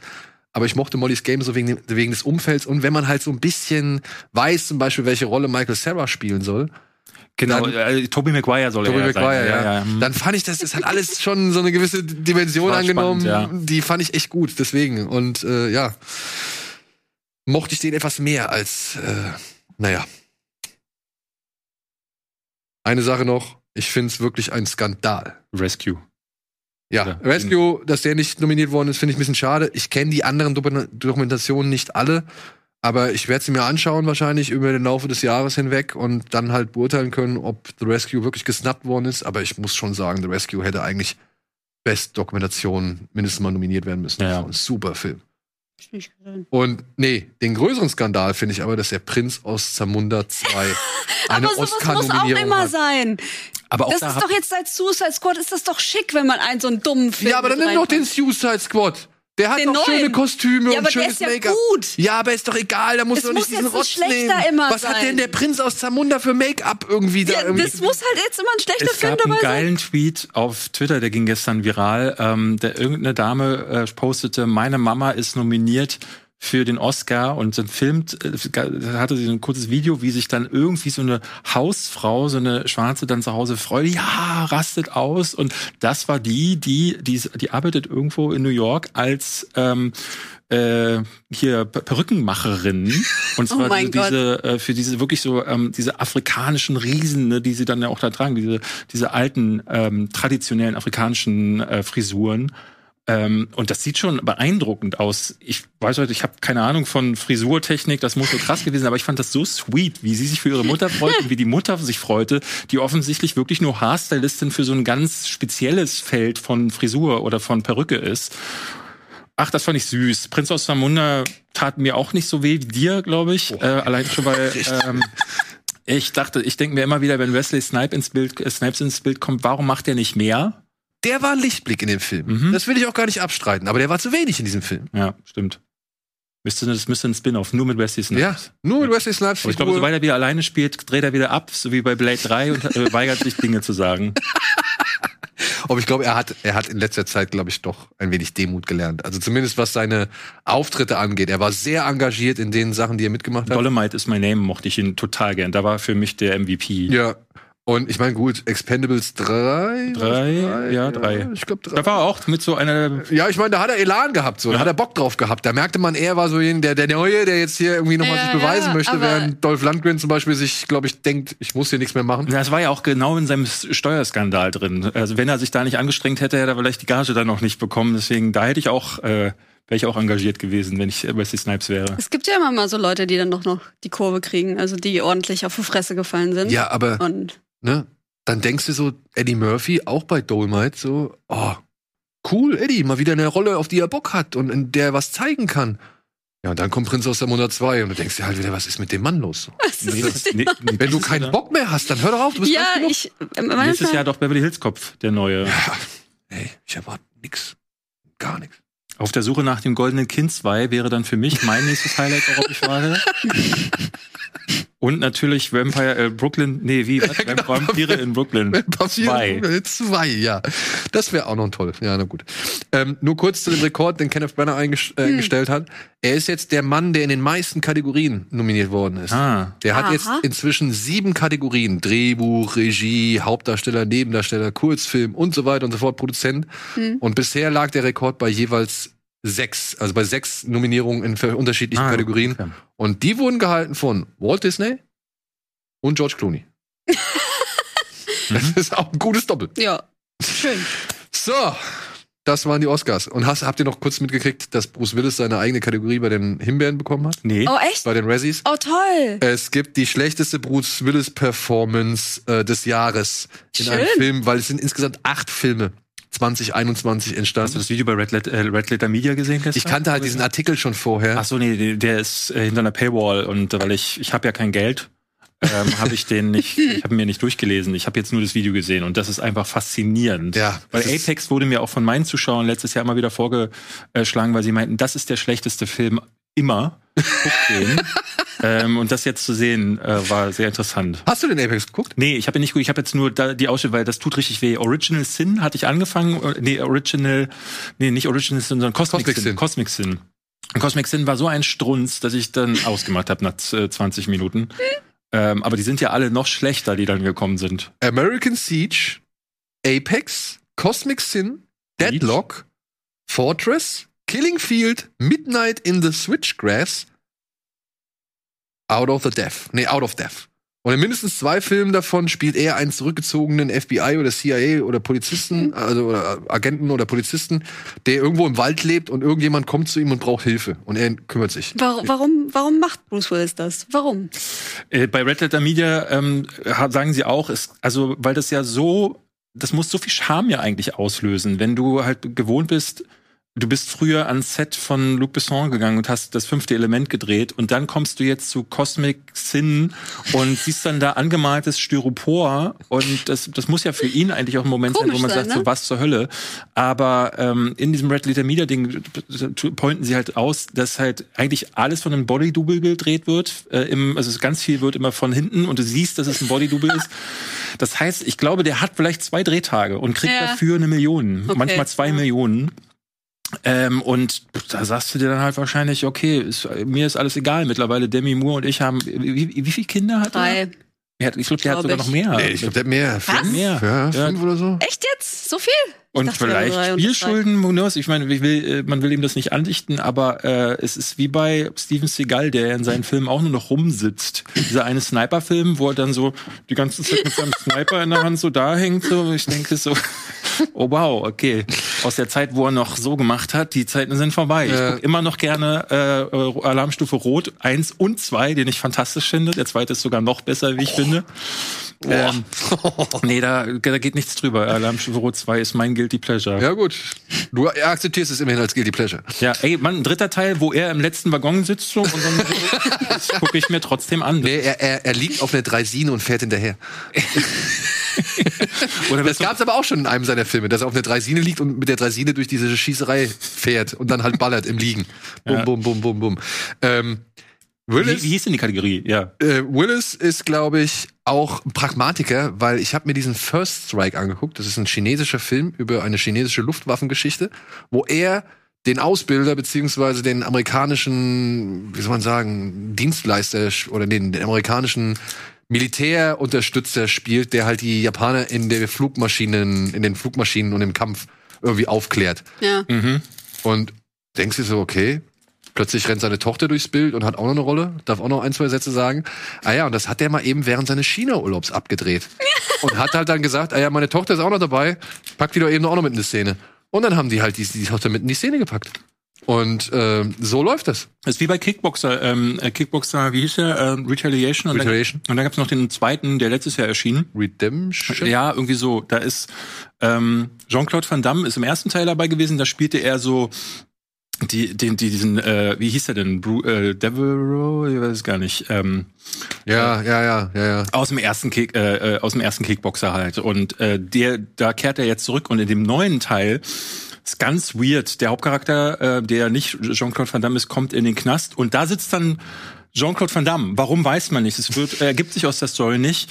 Ähm, und äh, dann kommt so eine Person rein, die ganz schlecht spielt. Und ich dachte, das muss doch der der Kumpel vom Regisseur oder der Sohn vom Produzenten sein. Nein, es ist der Sohn von Jean-Claude Van Damme. Ach so. Und es ist auch, der Film ist, glaube ich, in Taiwan oder so gedreht.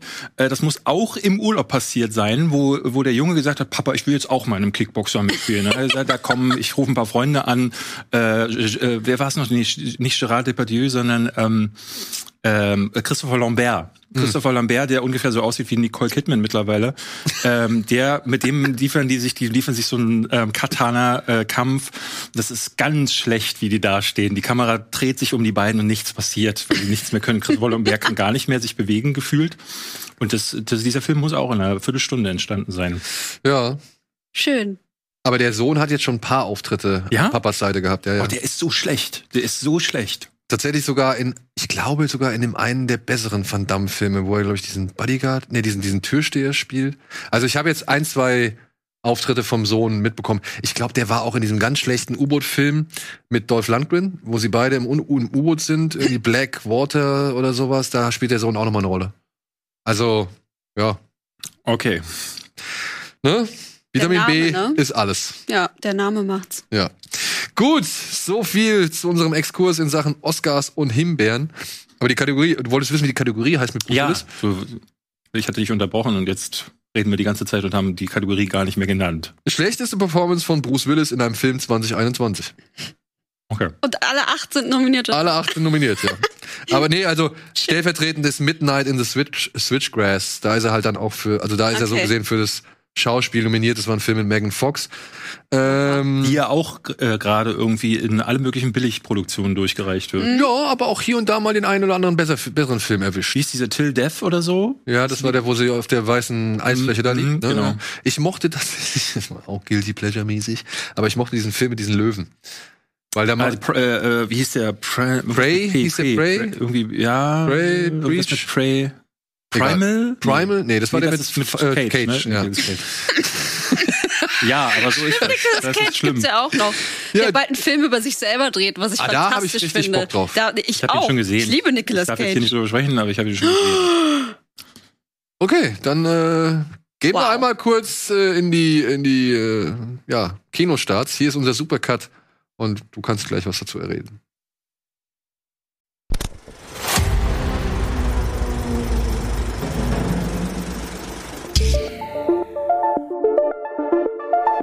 Yeah.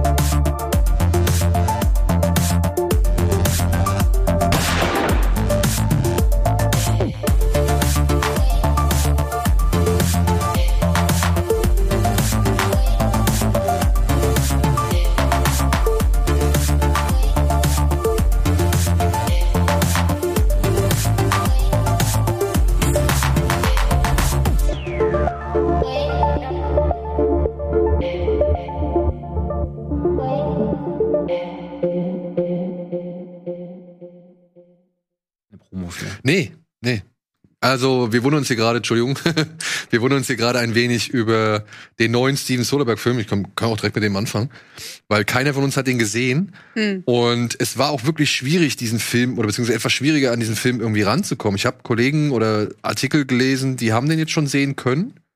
Und ähm, ja, wie gesagt, ansonsten wurde nicht viel Werbung zugemacht. Er, er erscheint jetzt im Kino. Ich denke mal, in Amerika wird er parallel oder direkt auf HBO Max landen. Vermutlich, ja. Also könnte ich mir gut vorstellen. Ist mit Zoe äh, Kravitz in der Hauptrolle, die hier eine, wie soll man sagen, sie, sie spielt eine Computerfachexpertin oder sonst irgendwas. Wie heißt der Film? Kimi, Hat er schon gesagt. habe ich gesagt. Okay, tut mir leid. Entschuldigung. Es geht um Kimi. Der neue Film von Steven Soderbergh. Ja, sie ist so eine IT-Expertin und sie arbeitet für ein großes IT-Unternehmen in Seattle, natürlich dort, wo alle möglichen großen Konzerne angesiedelt ist. Und sie ist zuständig, um Fehlerquellen in einem in einer KI namens Kimi rauszufinden beziehungsweise rauszufiltern und zu zu zu lösen beziehungsweise auszumerzen. Kimi ist halt wirklich ein Äquivalent zu Alexa oder Siri, also eine Sprachsoftware, die den Menschen irgendwie helfen soll. Und jetzt entspinnt sich so eine Art der Dialog- oder Blowout-Szenario. Sie kriegt Tonfetzen und filtert da Geräusche raus und muss feststellen, ey Mist, da ist irgendjemand ermordet worden. Das hört sich an, als wäre das hier einfach ein Mord. Und das Problem ist halt, sie ist wohl durch ein bestimmtes Schicksal irgendwie traumatisiert oder gezeichnet. Sie geht halt nicht raus. Sie hockt halt wirklich nur in ihrer Bude und arbeitet halt ihre, ihre, oder macht halt ihre Sachen und, und findet dann halt diese Tonschnipsel und stellt halt fest, oder kommt halt auf die Idee, ey, das ist ein Mord. Und jetzt muss sie halt rausgehen, was ihr sowieso schon schwierig fällt, und muss jetzt halt versuchen, in diesem Konzern irgendwie rauszufinden, was da los ist, beziehungsweise ob das wirklich das ist, von dem sie glaubt, was es ist. Und das ist wohl die Handlung. Das klingt so ein ganz kleines bisschen wie dieses Archive 81.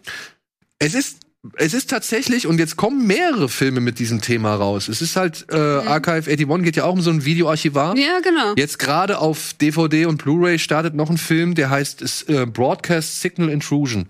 Kann ich dir mal, ähm, oder auch dir mal ans Herz legen. Ist ein kleiner Film, wirklich low budget, aber da geht's auch um so ein Videoarchivar, der findet plötzlich, ähm, der findet plötzlich in so einem Fernsehauftritt irgendein gehacktes Signal. Da hat jemand ein Video hochgeladen während einer Live-Ausstrahlung von irgendeiner echt merkwürdigen Puppe und die wird irgendwie mit ganz möglichen Geräuschen unterlegt und, und sehr schräge Szenen und er findet halt raus, es gab mehrere solche Übertragungen und diese Übertragungen stehen wohl in Zusammenhang mit verschwundenen Frauen. Ah, Und dann versucht er halt dann das, das äh, aufzuklären. Also es ist auch wieder so ein bisschen Paranoia, Ja. ist wieder so ein bisschen Mysterium, ist so ein bisschen das Mag ganze, ich aber. Wie heißt das ganze äh, Broadcast Signal Intrusion. ah, okay, alles klar. Und das Ganze basiert wohl auf tatsächlichen Vorfällen. Diese hat sich alles so auch so ein bisschen creepypasta-mäßig äh, entwickelt. Diese Videos, gibt- dieses eine Video gibt es wirklich und darauf hat er, hat er, haben die Autoren halt eben diesen Film entsp- äh, er- erdacht. Dieser Broadcast Signal Intrusion. Archive 81, wieder so ein Videoarchivar, der halt ja auch irgendwelche komischen Spuren findet. Und hier ist es halt eben Tonspuren, die sie rausfiltert und äh, die sie halt auf die Spur einer Verschwörung bringen oder vielleicht eben die eigene Paranoia unterfüttern. Wer weiß es? Ich weiß es nicht. Also, Und diese, diese Geschichte mit selten rausgehen, war das nicht auch bei hier dem Mord an dem Fenster, wo die Frau in der Wohnung die ganze Zeit. Ja, Woman in the Window, ne? Ja, genau. Die, Ja, die gut. ist auch, glaube ich, auch nicht rausgegangen. Ne? Also das hatten wir jetzt auch schon das ein oder andere Mal. gut, das haben wir ja schon seit Fenster zum Hof. Ja, ja. gehabt, ne? In Room ist sie auch nie rausgegangen. War gut. War gut. Ja, ja, ich weiß. Gut. Eieieiei. Aber er bekommt einigermaßen gute Kritiken und soll auch nicht unheftig sein, der, der Kimi, was ich gehört habe. Gewalt oder von oder irgendwas Ja, sowas, was so, eine, was so die Härte einfach, irgendwie Aha, die okay. Roughness des Films angeht, weil der halt wohl auch parallel eben zur Pandemie spielt und eben zu diesen Aufständen. Ähm, Okay. Black Lives Matter und irgendwelche anderen Proud Boys und was weiß ich. Also, also in all diesem Zeitraum und all diese Brandherde, die irgendwie zu dem Zeitpunkt aktuell waren, die werden wohl in diesen Film mit eingearbeitet. Mehr kann ich dazu nicht sagen.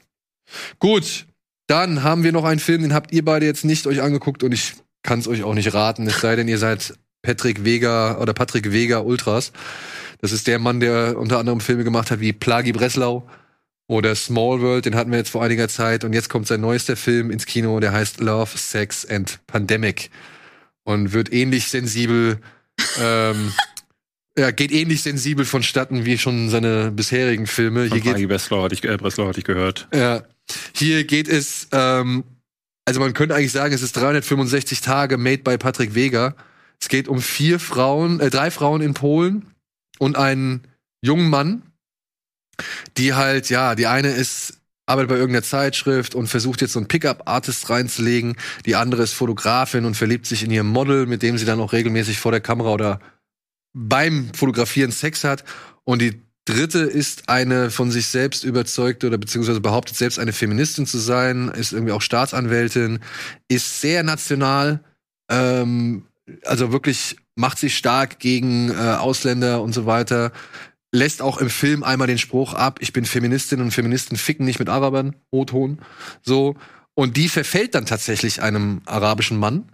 Und dann gibt's noch diesen jungen Mann, der ist, glaube ich, der Enkel oder der Neffe von einer der Frauen, der durch Zufall und weil er halt von zu Hause rausgeschmissen wird, in so einer Stripper-Truppe landet und sich jetzt dort seine ex ersten ja, sexuellen Erfahrungen irgendwie verschafft und halt auch Kohle und so weiter und so fort. Und ja, und dann kommt die Pandemie. Und alle müssen irgendwie miteinander klarkommen, dass sie das, was sie bisher gemacht haben, nämlich vor allem sehr viel Sex haben, nicht mehr irgendwie wirklich ausleben können. Und äh, das möchte dieser Film so ein bisschen verhandeln und thematisieren. Ha. Und es ist wie, wie immer bei Patrick Vega, man möchte sich duschen. Man möchte schon, während, man möchte schon währenddessen duschen, man möchte sich hinterher duschen. Am besten in der Dusche gucken. Ja, aber gleichzeitig, aber gleichzeitig ist da halt auch so eine gewisse krude Faszination dabei, weil dieser Mann halt wirklich, der, der prischt in diesem Film voran, ja. Also ständig wechselt die, die, die Story, wenn man sie so nennen kann, zwischen den einzelnen Figuren hinterher. Es hat ein ungeheures Tempo. Und du wartest eigentlich immer nur auf den nächsten irgendwie fiesen Ausbruch oder die nächste fiese Situation, wo du halt merkst irgendwie, was das alles für, keine Ahnung, kranke Menschen oder was ist für eine kranke Gesellschaft oder was es für kranke, weiß ich nicht, menschliche Bedürfnisse irgendwie sind, die hier, ja, aber wirklich mit Anlauf ins, ins Gesicht gedrückt werden. Und am besten noch. ist ja auch schon so, Ja, ja. äh, wir haben Sex, wir haben die Pandemie, wir haben dieses. So. Und wir sind unfähig, Liebe zu finden. Und äh, irgendwann, irgendwann steht halt so ein Priester in der, Gle in, in der Kirche und erzählt halt so ein Gleichnis darüber, dass Samen gesät werden und die, die halt auf steinigen Boden treffen, die werden halt nichts bringen. Die auf irgendwie dornigen oder ins Dornengestrüpp fallen, werden nichts bringen. Und die, die auf fruchtbarem Boden landen, die haben halt das Glück, noch weiter fruchtbar zu sein und, und noch mehr irgendwie zu erfüllen von dem, für das sie eigentlich da sind. Also, es fällt mir schwer. Ich gucke mir diese Filme gerne an, weil ich finde es halt faszinierend, A, in welchem Tempo dieser Typ Filme rausbringt, mit welcher mit, mit welcher Scheißegal-Einstellung der halt auch wirklich seine Themen da irgendwie auf den Zuschauer loslässt und wie menschenverachtend das teilweise auch ist. So, ja, also es ist wirklich allein diese ganze Szenerie mit dieser feministischen Nationalistin und dem Araber, das ist wirklich, das ist so, so falsch einfach alles. Es ist einfach so falsch. Aber irgendwie, wie gesagt, habe ich da eine morbide Faszination für, weil dieser Typ halt das alles in so einem Tempo rausrotzt und mit einer solchen Egalität, ja, dass ich mich halt schon so ein bisschen immer wieder darauf freue, was als nächstes kommt. Schreiben wir das auf Schröckerts Guilty Pleasure. Ja, ganz Guilty Pleasure. Kann man echt schon so sagen. Aber es ist wirklich auch verwerflich. Ich will es gar nicht ab. Es ist Der menschenverachtende Klassiker zum Abendbrot. So, dann kommt ein Film, der ist ähnlich äh, positiv, beziehungsweise der ist ähnlich gute Laune. Aber den möchte ich gerne empfehlen. Denn ich glaube, er wird nicht so sehr viele Menschen ins Kino locken. Wahrscheinlich auch nicht aufgrund des Themas. Aber ich muss sagen, der Film hat mich gut erwischt. Er heißt hier im Deutschen kurioserweise Was geschah mit Bus 670? Der Busfilm. Der Busfilm. Ja. Ähm, er heißt im Original, beziehungsweise der englische, Cincenias äh, Particulares heißt er im, im Originalen. genau, und dann der internationale Titel ist Identifying Features. Ach, das ist der, den du ganz neu bewertet hast. Genau, genau. Und hier geht es halt um ein, ja, hier geht es eigentlich am Anfang um zwei Jungs, die haben das Angebot von Mexiko aus nach Amerika zu reisen, weil der Onkel irgendwie in Arizona Jobs hat. Und dann ziehen sie los. Und dann plötzlich hört man nichts mehr von ihnen. Man weiß nicht, ob sie angekommen sind. Man hat nichts mehr von ihnen mitbekommen. Und die beiden Mütter gehen halt zur Polizei und wollen halt rausfinden, was passiert ist. Und die Polizei kann ihnen dann in dem Moment auch nicht viel mehr machen, also nicht viel mehr helfen, als eine Akte vorzulegen, wo halt die letzten Leichen abgebildet sind, die man so gefunden hat. Und zu denen man halt keine Infos hat, beziehungsweise zu denen keine Namen oder sonstigen Informationen existieren. Und die eine Mutter erkennt halt ihren Sohn auf einem der Mhm. Bilder. Und jetzt beginnt halt die Geschichte der anderen Mutter, ich glaube Magdalena heißt sie, Ja. die jetzt halt in den Norden Mexikos reist, in die sogenannte Todeszone, um rauszufinden, was mit ihrem Sohn passiert ist. Mhm. Ja, und das ist halt eine echt große Odyssee, die halt so ein bisschen noch begleitet wird von zwei anderen Figuren abseits von ihrer Geschichte, die halt ihren eigenen Weg gehen und die aber halt mit in ihre Geschichte reinspielen. Es geht zum Beispiel um eine Mutter, die ebenfalls ihren toten Sohn identifizieren muss und weshalb sie halt Magdalena auf die Idee kommt, überhaupt erstmal nach ihrem Sohn zu suchen. Ja. Und es geht um einen jungen Mann, der aus Amerika ausreisen muss und jetzt zurück nach Mexiko kommt und jetzt halt versucht, oder beziehungsweise dann den Weg von Magdalena kreuzt. Und ich kann verstehen, dass das kein Film ist, den man sich unbedingt gerne anschauen möchte. Ich sag auch, der ist sehr ruhig, sehr dialogarm. Also es wird vor allem viel gezeigt. Es, es erlebt sehr viel von seinen Bildern. Und hier und da habe ich auch das Interesse verloren. Ich gebe es offen zu. Aber ich bin dran geblieben und dann kommt der Film aber so in der letzten halben Stunde ungefähr, sage ich jetzt mal, oder im letzten Drittel, kommen dann plötzlich so ein paar Sachen, entwickeln sich ein paar Sachen, wo du halt echt denkst, ach du Scheiße. Mhm. Okay. Ja. Ja, ja. Also, der hat mir dann doch, an zwei Momenten hat er mir die Schuhe ausgezogen oder beziehungsweise hat mich so emotional so den Teppich unter den Füßen weggezogen. Wo ich Hast du gedacht, die Schuhe dazwischen dann wieder angezogen? Nee, das, da blieb keine Zeit mehr für. Also die waren, waren schon waren aus. Die waren schon Ja, aus und äh, blieben dann auch aus so. Relativ nah beieinander. Und das fand ich, das fand ich gut. Der äh, kennst du von Villeneuve äh, Ensemble Dies, die Frau, die singt? Zumindest, ja. Ja, der hat, ich, der, der hat mich in, in einzelnen, sag ich mal, Vorgehensweisen hat er mich sehr an Ensemble Dies Ah, okay, alles klar.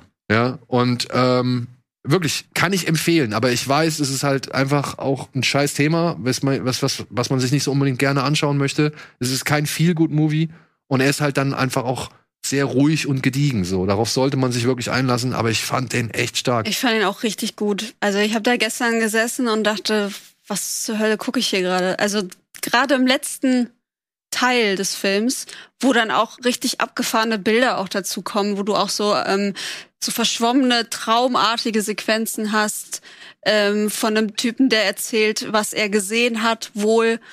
Ähm, dann gibt es an einem Wendepunkt gibt es so ein ganz krasses Bild, wo ich nicht weiß, was oben und unten war ja. das so rauszoomt, das Ja. so, so geil gemacht ist, dass ich nicht sagen kann, ist was. Es sieht Hä? aus wie die Spiegelung auf einem See. Ja, genau. Aber du weißt nicht Aber du genau, weißt nicht, ob ob- du jetzt die Spiegelung siehst oder, oder die ganze Szenerie. Ja, Das also ist richtig, also da sind richtig tolle Bilder ich drin. Ne? Ich finde auch das geil, dass ähm, der Fokus so auf ihr liegt. Man sieht ganz oft nicht den Gesprächspartner, wenn sie denn einen hat, oder man sieht den den anderen, den Miguel von hinten, wenn sie laufen und so. Ich mag das irgendwie, diese unorthodoxen Einstellungen und das ist alles einfach so, weiß ich nicht, so so, so ein gucken wir mal Gefühl. Gucken Und wir ist mal, dann- was passiert. und ist dann doch nur 95 Minuten lang. Also es überreizt es auch nicht, das Thema. Und Regiedebüt. Das muss man dazu sagen. Ja. Das finde ich schon Stark. ziemlich stark. Von der Ja. Mexikanerin, von der äh, äh, äh, jungen mexikanischen Filmerin. Und ja, die zeigt natürlich halt einfach auf, was in diesem Land falsch läuft und schief läuft. Ne? Also das ist, das ist wirklich keine Werbung für Mexiko, sondern es ist, macht eigentlich eher wieder Angst vor Mexiko. Aber wenn es halt einfach eine Zustandsbeschreibung ist, dann muss man sagen, ey, da muss eigentlich, also ich verstehe nicht, ich hoffe, sie schafft es irgendwie, was damit loszutreten, dass Leute auch anfangen zu sagen, ey, das kann einfach nicht mehr so weitergehen. Ja, also das, das, und der Film, der drückt's dir auch nicht so wie, so wie Sicario aufs Auge, sondern der zeigt halt das Alltägliche daran. Und das ist dann meiner Ansicht sogar noch ein bisschen, ja, unbequeme, unangenehmer zu schauen, als, als wenn du, keine Ahnung, Frau Blunt irgendwie mit bedrohlicher Musik und geilen Bildern von Roger Deakins irgendwie da in Mexiko einreisen lässt. Was ich auch geil finde, aber hier kriegt's noch mal einen, einen Es ist viel anderen- emotionaler einfach Ja. und es ist viel persönlicher, weil du Wirkung. halt die ganze Zeit bei dieser Frau bist, die eigentlich fast nichts hat, fast kein Geld hat und dann durchs halbe Land fährt, weil sie ihren Sohn sucht. Was halt sonst auch keiner macht. Die meisten denken sich dann halt, ja, okay, ähm, der ist halt irgendwo tot gefunden worden und akzeptieren das halt dann so. Aber Oder sie sagt, schon melden ja, genau. Oder sie, sie sagt dann halt einfach, nö, ich mach das jetzt, ich such den. Ja, also von mir wärmste Empfehlung. Von mir auch. Dann muss ich mir den noch angucken. So, dann haben wir, was haben wir noch? Ja, den nächsten Film, den kann nur David so gesehen wiedergeben, beziehungsweise davon berichten. Er heißt Tod auf dem Nil und er erstaunlicherweise auch von Kenneth Branagh. Ja. What? Ja, auch wieder seine Kindheitsgeschichte. Alter, oh Mann, ich habe den Trailer noch gar nicht gesehen, ne?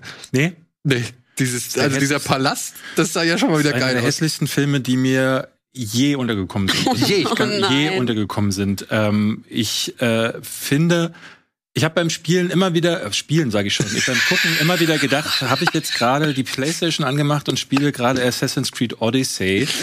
Das ist wirklich der Film, der mittlerweile in der Lage dazu ist, keine einzige Einstellung mehr, die im Film zu sehen ist, die mit Natur, mit Tieren, mit Wasser, mit Bäumen, also mit allem zu tun hat, wo nicht Gal Gadot oder die anderen hübschen Menschen abgefilmt werden, ähm, sind alle fake. Alles ist vor dem Greenscreen. Die sitzen halt auf diesem Boot und hin der Hintergrund ist halt auch schlecht rein composited. ähm, wenn wir nachher nochmal haben beim, äh, beim Moonfall, aber ich finde, das ist dieser Überstrahleffekt, der äh, entsteht, weil diese Bilder hinten anders ausgeleuchtet werden und äh, gar nicht der natürliche Schattenwurf passiert. Äh, Ich weiß nicht, ob das einfach nicht angekommen ist, ob das mittlerweile Stilmittel ist, aber das ist so ein hässlicher Film. Es ist so schade. Es gibt ab und zu mal so drei, vier Drohnen. War das Rihanna? Nee, nee, nee. Gott, ich dachte gerade, Moment Das wär's, ja. mal, ist das dann Rihanna? Ähm, es gibt so ab und zu so, also du merkst, die haben so ein Team losgeschickt, die Second oder Third Unit, die dann halt ein paar Drohenshots äh, am Nil filmen durfte, oder sie haben einfach Stock-Footage gekauft. Äh, eins von beiden wird's gewesen sein. Und da sagte ich immer wieder so, ach, es ist so schade. Die Zeiten sind einfach vorbei, wo die halt wirklich irgendwo hingefahren sind. Ich meine, ich sage ja, du musst nicht hier am, am Nil drehen, aber dann fahr da irgendwie auf den Tegernsee, setz da dein Boot rein, dann kannst du immer noch den Hintergrund ersetzen mit CGI. Ähm, das sieht immer noch natürlicher aus als wirklich alles. Also das Wasser, die Bäume, die Steine, die Tiere, alles ist äh, ersetzt. Äh, das ist erstmal diese optische Komponente. Dazu kommt für mich, dass ähm, dass dieser Teil ähm, nochmal noch mal schlechter strukturiert ist als Mord im Orient Express. Mord im Orient Express hatte schon das Problem, der Humor der Vorlage war raus plötzlich. Äh, Kenneth Branagh äh, hat als Detektiv ganz gut funktioniert. Jetzt ist es so, dieser Film beginnt im Ersten Weltkrieg, um quasi die Geschichte von Hercule Poirot äh, nachzu, äh, nachzuempfinden, der auch mal ein Liebender war, weil er und er hat seine große Liebe verloren. Denn jetzt ist seine große Liebe ja ja das Detektivsein und ähm, und ich dachte die ganze Zeit so, wen interessiert das? Hier geht's doch eigentlich um den namensgebenden Tod auf dem Nil. Dieser namensgebende Tod auf dem Nil, ich habe mich mit meinem Kollegen, der neben mir im Kino saß, irgendwann guckte ich rüber und meinte so, ey, wir sind 70 Minuten drin. 70 Minuten dauert es, bis dieser Tod auf dem Nil tatsächlich passiert. Nein. What? 70. Und davor ist so, guckst du uninteressanten Charakteren dazu, von denen ähm, wirklich äh, etwa zwei Drittel gar kein, gar kein Background bekommen. Also Army Hammer und Gal Gadot, das sind die beiden. Und diese Dame, die ihr da seht, äh, bisweilen, äh, die drei kriegen einen größeren Hintergrund, kriegen ein bisschen mehr Charakter. Der Rest wird halt einfach so durchgereicht. Dadurch gelingt es mir überhaupt nicht mit diesen Charakteren, mit diesem Fall irgendwie mich äh, äh, mitzufühlen, reinzufühlen. Es entsteht keine Spannung und der, wenn der tatsächliche Tod auf dem Nil dann passiert, dann hetzt der Film durch dadurch. Hercule Poirot sitzt dann irgendwie, ist wie so eine Fliege, die auf dem Rücken landet, sitzt so, oh Gott, jetzt muss ich alle möglichen Leute befragen. Das macht er dann für 20 Minuten und dann am Ende steht er da und sagt, ich weiß es jetzt. Ich weiß jetzt, wer es ist. Und ich dachte, das ist ja wie bei Scooby-Doo. Es ist wie bei Scooby-Doo, wo Scooby und Jackie gegen eine Tür gelaufen sind und dann sagt Belma, ja, aber ich weiß wer es ist. Und dann nimmt sie die Maske, reißt die vom Kopf und dann ist es aber, oh, huch, es ist der Hausmeister gewesen. Und sie fragt sich, hä? Wann ist denn das, wann haben sie das herausgefunden? Dann sagt sie, ja, in dieser einen Szene, da haben wir nämlich gewusst, dass es, und so macht das Circuit Pyro auch am Ende. Und ich dachte so, ey, das ist ja kein Rätselraten, das ist kein großer Krimi, wo ich selbst als Zuschauer involviert werde, sondern es ist eine Shitshow, die sch- beschissen aussieht, die nicht gut gespielt ist. So Leute wie Gal Gadot haben einfach im Kino meiner Ansicht nach echt nichts zu suchen. Ähm, und Hercule Perot als der, als der Charakter, der mich noch in Mord im Orient Express am meisten abgeholt hat, weil er so schrullig war und weil er was interessant war bei Mord O- Orient Express so ein bisschen auch mitzuraten. Auch wenn die Charaktere, ne, du hattest all diese großen Namen, aber keiner hatte irgendwie Fleisch auf den Knochen. Niemand, bei niemandem hatte ich irgendwie das Gefühl, irgendwie mehr wissen zu wollen oder auch mehr zu wissen.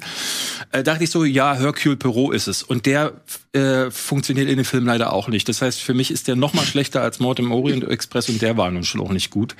Äh, das ist wirklich ein furchtbar hässlicher Film. Ich finde, ich finde es ganz tragisch, dass äh, solche Filme mittlerweile mehr und mehr und mehr kommen. Moonfall ist auch, sobald äh, die vor dem Fenster stehen, siehst du ein Greenscreen.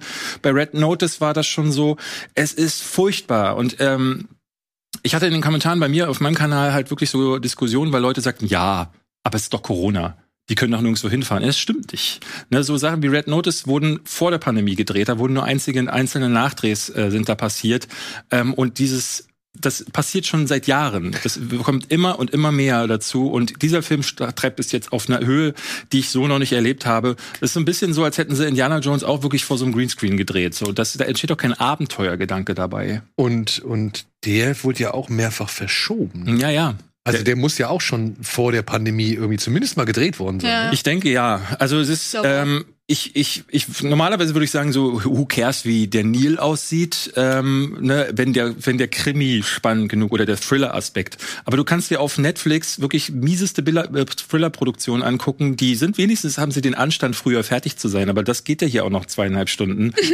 ähm, Obwohl bei Netflix auch überreizen sie es gerne mal. Natürlich, klar. Äh, bei noch Netflix guckt ja auch keiner hin, wie lange die Dinger gehen, Ja. weil da ja, die, da sagt ja niemand, ja, dreh vielleicht noch mal am Drehbuch, sondern die sagen, egal was du machst, wir brauchen Content. So deswegen äh, ist da ja, da gibt's ja gar keine Qualitätskontrolle. Das hier ist, das ist schrecklich. Das ist einfach, das ist mies und das ist äh, als Regiearbeit wieder wie- wieder echt nicht gut und kein Darsteller äh, sticht heraus. Es ist vielleicht noch als Kuriosum äh, zu betrachten, weil ich das Gefühl habe, das könnte der letzte Film sein, den man mit Army Hammer äh, sehen wird für eine ganze Weile nach seinem Kannibalismus-Skandal. Ansonsten Ist der aber, sagen wir mal so, nach dem Vorwurf, oder? Es ist ja noch nicht wirklich. Äh, also er ist ja kein Kannibale, so, sondern Ja, es gibt diese belegten Vorwürfe, dass er Frauen das geschrieben hat, so da kann er sich auch nicht so wirklich von frei machen, sondern kokettiert sogar noch eher damit. Ähm, und deswegen haben die ihn halt aus allen Rollen rausgenommen, die jetzt mit ihm geplant waren. Da wurde er mehrfach ersetzt.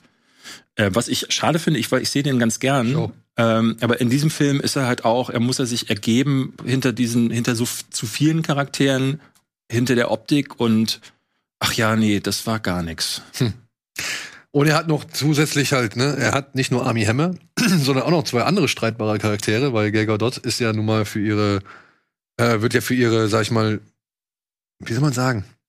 Kann das jetzt? Ja, die ist halt Israeli. Die ist halt Israeli, genau. Was soll man Dass sie sagen? nichts gegen ihren, ihre eigene Regierung sagt, ist klar. Ja, und Also- dafür wird sie ja auch oftmals kritisiert. Und dann hast du noch diese Letizia Wright, heißt sie, glaube ich, die bei Black Panther die Schwester gespielt hat, Shuri, die ja offensichtlich jetzt Impfgegnerin ist. Ach so, ja. Beziehungsweise halt ähm, aufgrund ihrer nicht vorhandenen Impfung nicht, Nicht- wieder zurück zum Black Panther ja, Dreh reisen so konnte krass. und sich Oh. dann halt dagegen auch positioniert hat.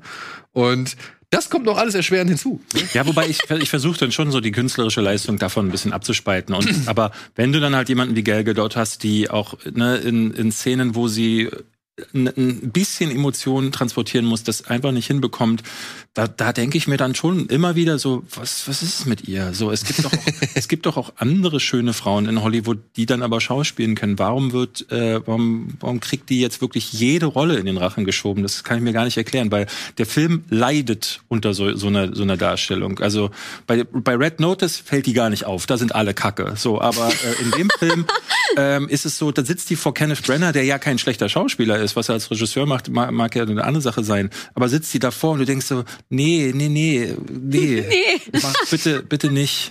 Nee, was ich halt nur sagen wollte, normalerweise, also ich versuche ja auch das zu sehen, was da ist und nicht irgendwie, was außerhalb des Films passiert. Aber ich sag nur, der Film, der hat noch mal zusätzlich zwei Kreuze zu tragen, weil er halt neben Army Hammer, der halt irgendwie so einen Shitstorm halt äh, am Start hat, Letizia Wright und Gal Gadot hat, die halt ja auch dann für andere Positionen irgendwie rangezogen werden, um noch mal drauf kloppen zu können. So, weißt du, das ist ja, das Ja. Problem. Wir befinden uns ja mittlerweile leider in, sag ich mal, kommentarkomplexen Zeiten. Ja, wir haben einfach Kommunikation verlernt, komplett. Ja, oder halt die Kommunikation ist, weiß ich nicht, äh, sie, sie hat keine, keine richtigen Regeln mehr, beziehungsweise sie hat sich, oder gleichzeitig halt so festgefahrene Regeln. Also ich meine, poste irgendeinen Tweet und du kannst wirklich schon gewisse Reaktionen darauf vorherbestimmen. Natürlich. Ja, und das ist irgendwie kurios, weil halt keiner dagegen scheint, also weil, weil wenige Leute irgendwie das A realisieren und B dann auch irgendwie sich dagegen wehren, die gleichen und immer wieder gleichen Antworten zu geben, die halt gerne mal auf irgendwelche Sachen gegeben werden. Naja, ich finde, ich finde, ich finde ja schon, wenn du eine Meinung vertrittst, ähm, dann, dann, ne, und sowas wie ist wie äh, Impfen ist scheiße oder Menschen sind scheiße oder so. Wenn du die aussprichst, musst du dann natürlich auch mit dem, mit dem, mit dem Gegenwind umgehen können. Was ich halt nicht verstehe, ist, äh, dass sich äh, Menschen online äh, äh, angehen regelrecht wegen Meinungen, also beziehungsweise wegen, ne, ich fand Star Wars gut, was? Du fandst Star Wars gut, geht gar nicht. Ja. Ne? Und dann Morddrohungen verschickt werden und solche Sachen. Äh, Das finde ich, da, das, das ist, das, das ist halt einfach streitbar und das sind dann persönliche Geschmäcker. Aber ähm, ob ich ein Rassist bin, ist halt kein persönlicher Geschmack. Das ist auch nichts Politisches. Ich frage mich, wo das herkommt, dass die Leute sagen, auch hier immer diese Politik und so. Was hat denn das mit Politik zu tun, wenn du ein Rassist bist? Das ist doch nichts, das ist doch was Gesellschaftliches einfach. Das hat doch nichts mit Politik zu tun. Naja, wenn du ein. Arschloch bist, bist du ein Arschloch. Aber manchmal ist es ja auch politisch motiviert. Also wenn dir jemand sagt, du darfst gerne ein Arschloch Ja gut, sein. wenn du White, White Supremacist bist, ist es klar, dass du auch Rassist bist irgendwo, weil es hängt ja zusammen und du bist dann halt rechts. Aber ganz im Ernst, es kann jeder mögliche Idiot Rassist sein, aber er ist dann halt ein Arschloch. Vielleicht ist er dann links, ist doch egal. Weißt du, so Arschloch ist Arschloch. ja. Also Aber es wird heiß und ich denke mal, der, die Diskussion ist dann auch bei dem nächsten Film, den wir jetzt noch äh, besprechen müssen. oh, ich freue mich so. Ähm, Ich freue mich ist so. ja schon ähnlich aufgeheizt, ne? Also Du mochtest den, ne? Ich glaube, ich, glaube, ich hatte. Film Gorillas gesehen, dass du den ganz gut fandest. ähm, ist ja schon ähnlich aufgeheizt worden durch eben den Regisseur Roland Emmerich himself, der irgendwie jetzt plötzlich noch mal dann äh, Star Wars und Marvel irgendwie ins Rennen schmeißt Und das überhaupt- Kino beerdigt. Ja, und das. Kino beerdigt und so. Und natürlich kommen diese Aussagen jetzt gerade zu seinem zum Filmstart von Moonfall raus, seinem neuesten Film, in dem es darum geht, dass der Erde, äh, dass der Mond auf die Erde zu stürzen droht. Und ich, ich fasse es kurz zusammen, weil wir reden gleich nochmal ausführlich, oder beziehungsweise wir reden wahrscheinlich auch im Detail drüber. Drei, ja, Außenseiter, ein ehemaliger NASA-Astronaut, die Chefin der NASA, eine schwarze Frau Und ein Nerd. und ein Nerd, der jahrelang ignoriert worden ist, die müssen halt versuchen, diesen Mond wieder entweder zurück in die Bahn zu bringen oder halt zumindest den Tag halbwegs gut zu retten, so, ja. Und ich fand es erstaunlich. Ich habe vorher noch nicht so viele Trailer gesehen oder die Trailer, die ich gesehen hatte, hatten für mich einen gewissen, ein gewisses Detail des, der Story nicht verraten. So, wo ich halt nicht wusste, dass es darum eigentlich geht. Nicht? Nee, Der zweite Trailer verrät das sofort. den habe ich nicht gesehen. Ah, Ha. der zweite Trailer spoilert einfach das, das die tatsächliche, das den Reveal des Films und das fand ich einfach absurd. Ja, und ich habe dann aber trotzdem noch mal gesehen, dass sie jetzt ja die ersten fünf Minuten noch mal als Promo-Aktion ins Netz gestellt haben, beziehungsweise die konnte man sich online anschauen. Und ich würde sagen, in den ersten fünf Minuten erfährst du auch, was das eigentliche Ding Ja, ja, des Films ist. In der Theorie. Ich glaube, dieser Trailer, den ihr hier gerade seht, macht, haltet euch lieber die Augen zu, weil der hat am Ende äh, die letzten Szenen sind quasi der Reveal des Films. Okay, ja, dann werden wir vielleicht gleich einfach mal abblenden. Ähm, ich fand es nämlich eigentlich ganz cool, dass das nicht so wirklich ersichtlich war anhand dessen, was ich bislang ge äh, gesehen hatte. Und hatte dann auch dementsprechend mehr Spaß, als ich eigentlich erwartet habe. Aber was habe ich erwartet? Was habe ich Das erwartet? ist nämlich die große Frage. Und da Was muss ich halt erwartest du? nach nach Midway muss ich sagen nicht mehr wirklich viel. Ja, Sowohl Quali was die Qualität, was die Qualität der der ähm, CGI-Effekte angeht, wie aber halt auch anhand dessen, was was Emmerich macht. So ja. Und er macht hier eigentlich genau das, was er in Independence Day schon, sage ich mal, gut erprobt hat und was er dann mit 2012 noch mal irgendwie weitergeführt hat. Aber ich finde, man merkt so viele Vorgehensweisen, so so viele irgendwie ja, wie soll ich mal sagen, äh, Skriptkonstruktionen, die in sowohl Independence Day wie auch 2012 zum Tragen kommen, Mhm. die hat er hier wieder genommen und hat sie wieder erzählt. Und hier und da vielleicht ein bisschen variiert. Ich habe mir, ich habe mir jetzt, ich habe ein Ranking auf meinem Kanal gemacht und habe mir dafür äh, einige seiner früheren Filme erstmals oder nochmal angeguckt. Und es ist interessant zu sehen, wie der spätestens seit Moon 44 einfach immer denselben Film macht. also spätestens seit Moon 44, aber eigentlich auch schon mit mit Joey äh, beziehungsweise, äh, beziehungsweise Making Contact, wie er auch hieß. Was hast du gegen Joey? so hart zu Joey gewesen. Er ist so weit unten in deiner Liste. Ich hab's nicht verstanden. Ja. Ähm, in diesem Film, äh, ich muss sagen, ich habe auch nicht viel erwartet. Ne? Das ist so ein Kommentar, den man ja auch immer gerne bekommt. Was hast du denn erwartet? Es ist ja Ronald Emmerich. Und dennoch finde ich, dass äh, das war schon bei Midway so das Ding, dass die Effekte einfach schlechter werden mittlerweile. Und das, das erklärt sich für mich halt einfach auch daran, das sieht man schon im Vorspann, da steht kein großer, kein großes Studio mehr davor. Das ist nicht mehr Warner oder 20th Century Fox, sondern der holt sich das Geld mittlerweile hau hau hauptsächlich aus China und den Rest holt er sich durch Placements. Also es gab wohl ein ganz fettes Ding mit Kaspersky, da kommst du Jo. nicht Ja, drum. da gab's diese, diese, Ja, dieses ja, Billboard, das dieses sieht man Billboard. öfter. Und später, später öfter, hackt, ja, er, ich glaube, der, äh, er hackt sich noch in so einen Panel ein und da steht dann Kaspersky Genau, das Securities hab ich auch gedacht. Was? Das so, Es geht so schnell, das zu hacken. Wieso haben sie gedacht, das ist eine gute Idee, da den Ja, was Kunden das drauf denn? zu packen? Und aus diesen beiden Quellen holt er sich das Geld und er hat ja wohl irgendwie 150 Millionen dafür aufgetrieben, äh, so in dem Bereich. Dafür sieht das zum Teil echt nicht gut aus. Also ich finde zum Beispiel die Flutwellen, es hat keinen nicht den Level von Midway, weil bei Midway war das ganze Compositing off. Also da hast du Flammen und Rauch gehabt und hattest das Gefühl, das sind zwei verschiedene Plugins, die sie von Premiere Pro genommen haben. Die haben sie übereinander gelegt und da hat keiner mehr gesagt, da setze ich mich jetzt nochmal ran und gucke, dass der Schattenwurf existiert oder irgendwie Beleuchtung oder so Sachen. Ähm, Aber mit all seiner Künstlichkeit hat mir das bei Midway nicht so sehr, hat mich das nicht so sehr gestört. Oh, da, aber der war, da waren ja auch die Menschen künstlich. Da war ja, Ja, genau. alles, da war alles, dumm. Da war alles so, das war wie so ein 50er-Jahre-Film, den sie jetzt in Farbe, also eingefärbt haben und dann mit CGI-Effekten irgendwie zu, oder draufgeklappt haben. Ja, Aber ja. trotzdem, wie gesagt, war das etwas, was mich dann auf Dauer nicht unbedingt so gestört hat, weil, ja, du hast ja schon direkt auf Anhieb gesehen, dass es nicht so die Klasse hat wie andere Filme.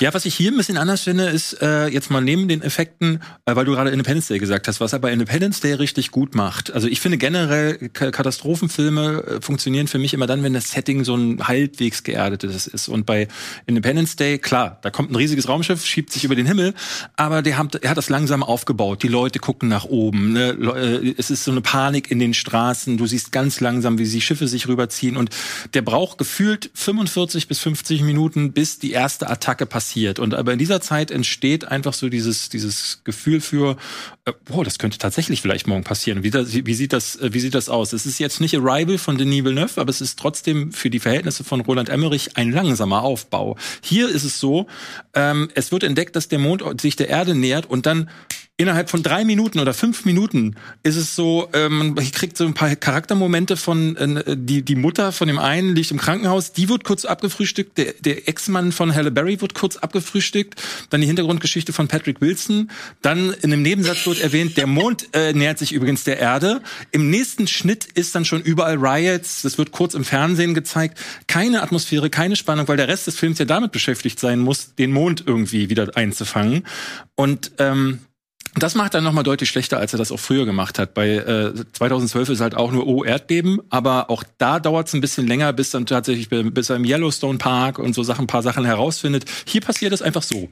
Ich finde das gerade gut. Ja, ich muss Ich auch find, sagen, mir was hat es interessieren mich denn die Menschen und so? Also ja, aber dafür finde ich die Effekte eben nicht gut genug. Also wenn die Effekte schon nicht stimmen, dann müssen die Menschen es für mich reißen. Und da es hier beides nicht reißt, war ich so. Äh. Ja, aber ich sag mal so, ich gehe in den Film mit Patrick Wilson.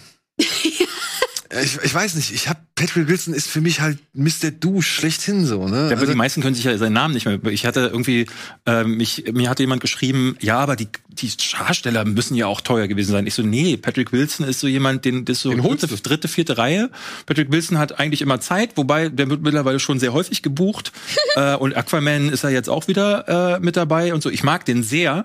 Aber äh, das ist so jemand, den kriegst du wahrscheinlich für vier, fünf Millionen, vielleicht so ein bisschen mehr und dann ist auch gut. Halle Berry hat keine Karriere mehr und die Leute, die aus Game of Thrones jetzt rauskommen, die freuen sich über jeden ersten Einsatz.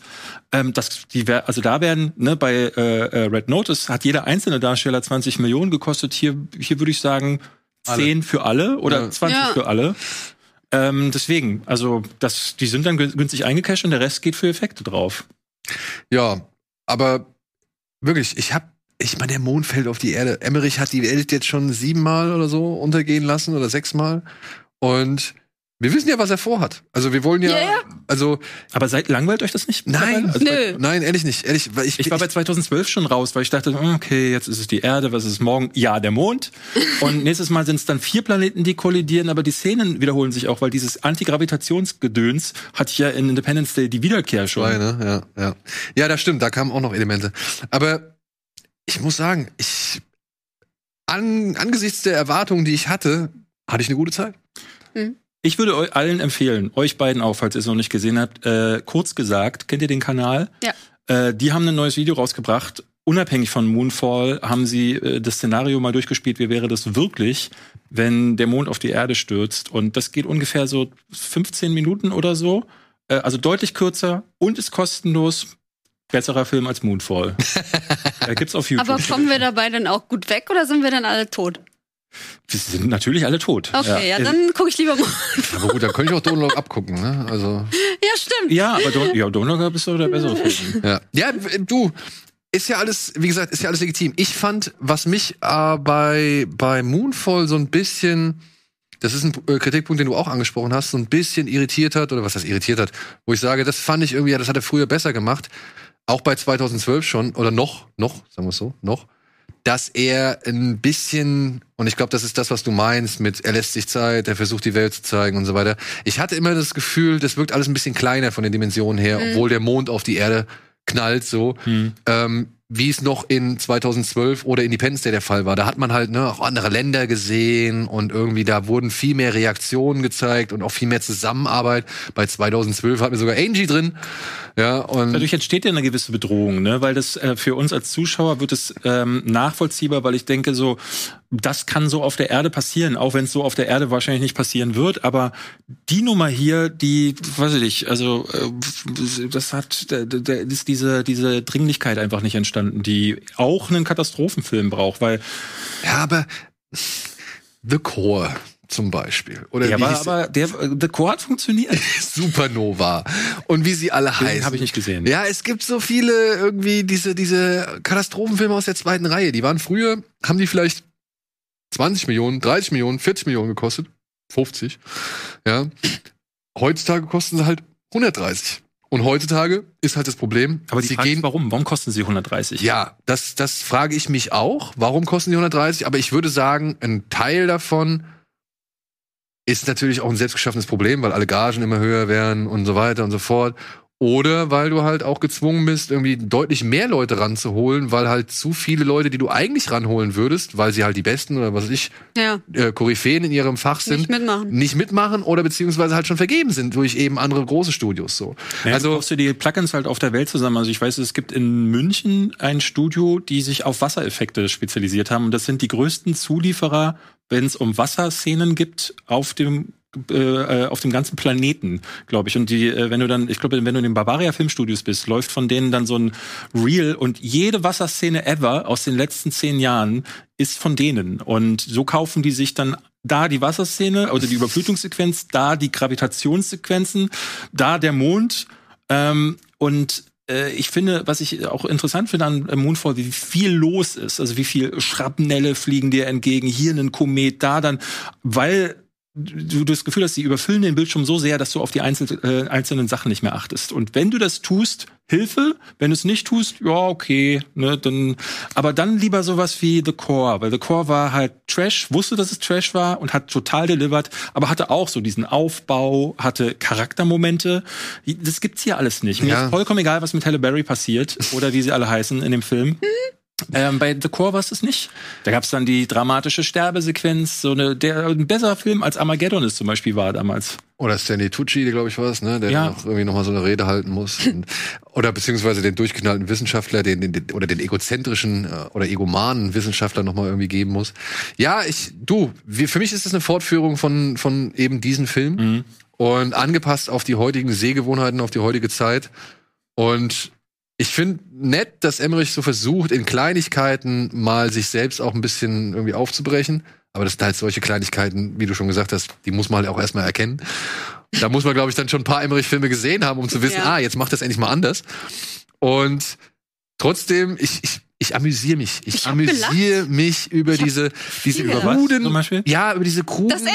Ja, das die- komplette, was alles Also die- in der letzten Reveal, was halben passiert. Stunde. Das Ja, alles, die- also das sowieso. Das ist so lustig. Das sowieso, aber auch über diese ganzen Konstellationen, die er dann immer zusammendichtet. Weißt du, dann ist der eine irgendwie der Fitnesstrainer von dem anderen und der hat noch einen Bruder, der bei dem anderen irgendwie, keine Ahnung, in Ja. die, in die, weiß ich nicht, in die Gehörschule gegangen ist oder sonst irgendwas. Wie er den Sohn noch so nonchalant aus dem Gefängnis kriegt. Ja, da- nebenbei, da- ist der auch so- geil. Ich meine, brauchst du diese Warum? Figur in deinem Ja. Film? Nein, du brauchst sie nicht. Mehr du Michael brauchst Pena. Michael Pena brauchst zum Beispiel. also auch. auch Nein, nicht, brauchst du auch nicht. Und wen ich wen's gar nicht braucht, ist diese chinesische Austauschschülerin, die natürlich nur drin ist, damit der in Ja. chinesische Investor sagt, hier hast du so 100 Millionen Dollar. So. Natürlich.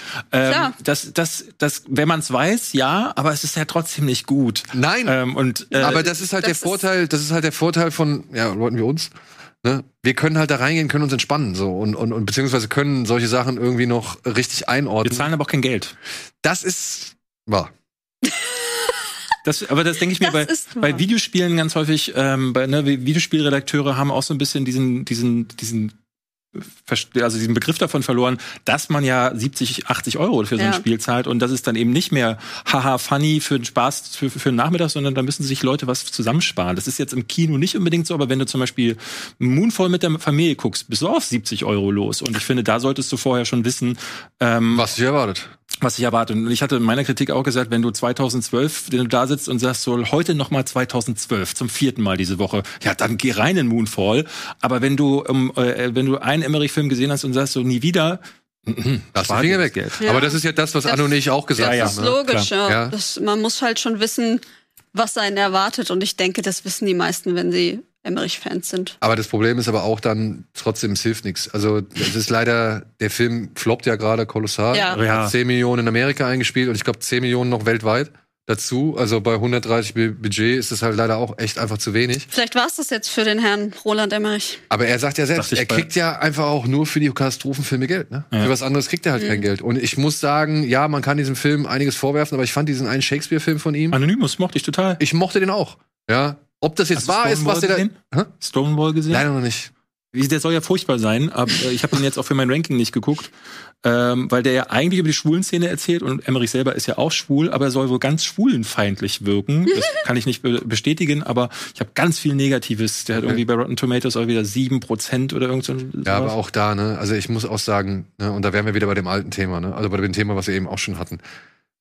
Diese, diese Review-Aggregatoren und, und was weiß ich, du, du, du traust dich ja schon, oder IMDb, du traust dich ja schon gar nicht mehr irgendwie auf diese Wertung zu gucken, weil da muss ja nur eine Gruppierung irgendwie einen Furz quer sitzen haben, Ja, da muss ich hör- irgendein ich- Film irgendwas Falsches gemacht haben und schon kommt das Review-Bombing. Ich nehme das auch alles nicht ernst. So Bewertungen mit Sternen oder in Zahlen nehme ich nicht ernst. Das geht nicht. Ja, es ist, wird halt immer schwieriger, dass man das irgendwie als, als nützlich, sag ich mal, benutzen bei kann. Letterbox finde ich geht das noch. Ja, bei Letterbox geht's noch, weil da noch nicht so die, das, der Verfall ist. Bei Letterbox ist aber auch, sage ich mal, diese, diese Einsatz-Reviews, die nehmen da halt auch schon immer mal wieder. Ja, oder die, die schon, äh, oh, der erste Trailer ist erschienen. Ich weiß, das wird äh, fünf Sterne oder ein Stern, weil Person XY Genau. spielt und so. Sagen, ja. Und das ist etwas, was bei IMDb ja schon Ewigkeiten existiert, dass Leute, die mitkriegen, dass ein neuer Uwe Boll-Film kommt, von vornherein irgendwie einen halben Stern oder einen Stern geben, obwohl sie den Film halt noch nicht gesehen haben. Ja. Oder es kommt halt neuer Film von ihrer Lieblingsfranchise oder von ihrem Lieblingshelden oder sonst irgendwas, da geht's dann automatisch auf die 10 so. Das ist halt Und leider. Genau das ist mit Spider-Man passiert, finde ich. Und de- deswegen habe ich mich so aufgeregt, weil ich das, ich muss, finde, das muss aufhören. Das ist totaler Bullshit. Du kannst doch nicht sagen, ja, da sind drei Spider-Man in einem Film und deswegen kriegt er eine 10 von 10. Hä? Naja, aber das ist natürlich zum einen individuell, aber es ist natürlich zum anderen irgendwie fragwürdig, ob man dann diesen Wert, der dabei rauskommt, ja, ob man den wirklich als so verbrieft nehmen sollte. So. Also ich glaube, man muss da halt immer schon irgendwie sagen, okay, der hat eine 7,8 bei, bei IMDb, zieh mal 20 Prozent ab. Bei Horrorfilmen ist genau das Gleiche. Wenn der ein Horrorfilm irgendwie 6 hat bei IMDb, dann denke ich, oh, da gucke ich schon mal rein. Ja, aber du bist mir ja sehr ähnlich. Also du hast, guckst ja auch super variabel aus allen Ecken, aus allen Ländern und äh, auf irgendwelchen Festivals. Und ich, ich, ich, ich brauche zum, ich brauche irgendwelche äh, an, ne, also jemanden, der mir auch vorher schon sagen kann, so das kannst du dir angucken, das solltest du nicht angucken. Deswegen, ich schaue schon noch auf solche Zahlen, auch schon noch auf äh, Leute, die auf so Empfehlungsartikel oder auch auf Artikel, wo jemand sagt, so auf gar keinen Fall, was manchmal auch ein Ansatz sein kann, okay, jetzt gucke ich mir die zehn schlechtesten Filme des Jahres an. Ja, aber weißt du, also wenn jetzt jemand, also nicht, du gibst einen Stern für irgendwas oder du gibst fünf Sterne für irgendwas, du, dann interessiert mich dann der Film auf jeden Fall aufgrund deiner Wertung mehr als aufgrund der Allgemeinwertung, die bei IMDb, Ja. die bei Rotten Tomatoes Genau. oder die bei Metacritic oder die bei, bei Letterbox steht. Ja, ja, also diese Durchschnittswertung bei Letterbox, da denke ich manchmal, ah, echt, so hoch, okay. Ist schon wieder so, Ich gucke immer, was haben so meine Leute da, die, also denen ich folge, ne, David Ehrlich, äh, Daniel Schlöckert. Na, David Ehrlich, äh, muss ich sagen, ne, liegt äh, häufig so habe ich das Gefühl, so das ist jetzt irgendwie äh, die Wertung hat er jetzt extra so tief oder so hoch gegeben, aber ich äh, bei Festivalfilmen, wenn der vier Sterne gibt, weiß ich, gucke ich. aber er hat Jackass auch vier Sterne gegeben. Ich habe noch nie einen Jackass-Film gesehen. Ich, ich kann ja sein, dass der gut ist. Ich werde mir den neuen auch auf gar keinen Fall angucken. äh, deswegen. Echt? Ich gucke morgen. Nee, das interessiert mich Ich gucke ihn auch morgen. Ich habe gelesen, es gibt eine Szene, wo sich einer in die Maske kotzt und da bin ich direkt wieder raus. Ich bring Mettbrötchen mit ins Kino. Ach, stimmt, das war ja, da war ja was. So, ey, Moonfall. Ihr müsst wissen, auf was ihr euch einlasst. Es ist nicht mehr auf dem gleichen qualitativen, technisch qualitativen Level wie zum Beispiel ein 2012 oder ein Independence Day. Ich glaube, da sind wir uns einig, oder? Mhm. Aber wie gesagt, wenn man Katastrophe erwartet und dann kriegt man auch Katastrophe von Roland Emmerich. Halt vielleicht auf die eine oder andere Art und Weise Ebenen. mehr, als man es wollte, aber es ist nun mal halt, ja, ein Katastrophenfilm von Roland Emmerich. So, schnell, stream it, bitte. Wir haben noch ein paar Sachen.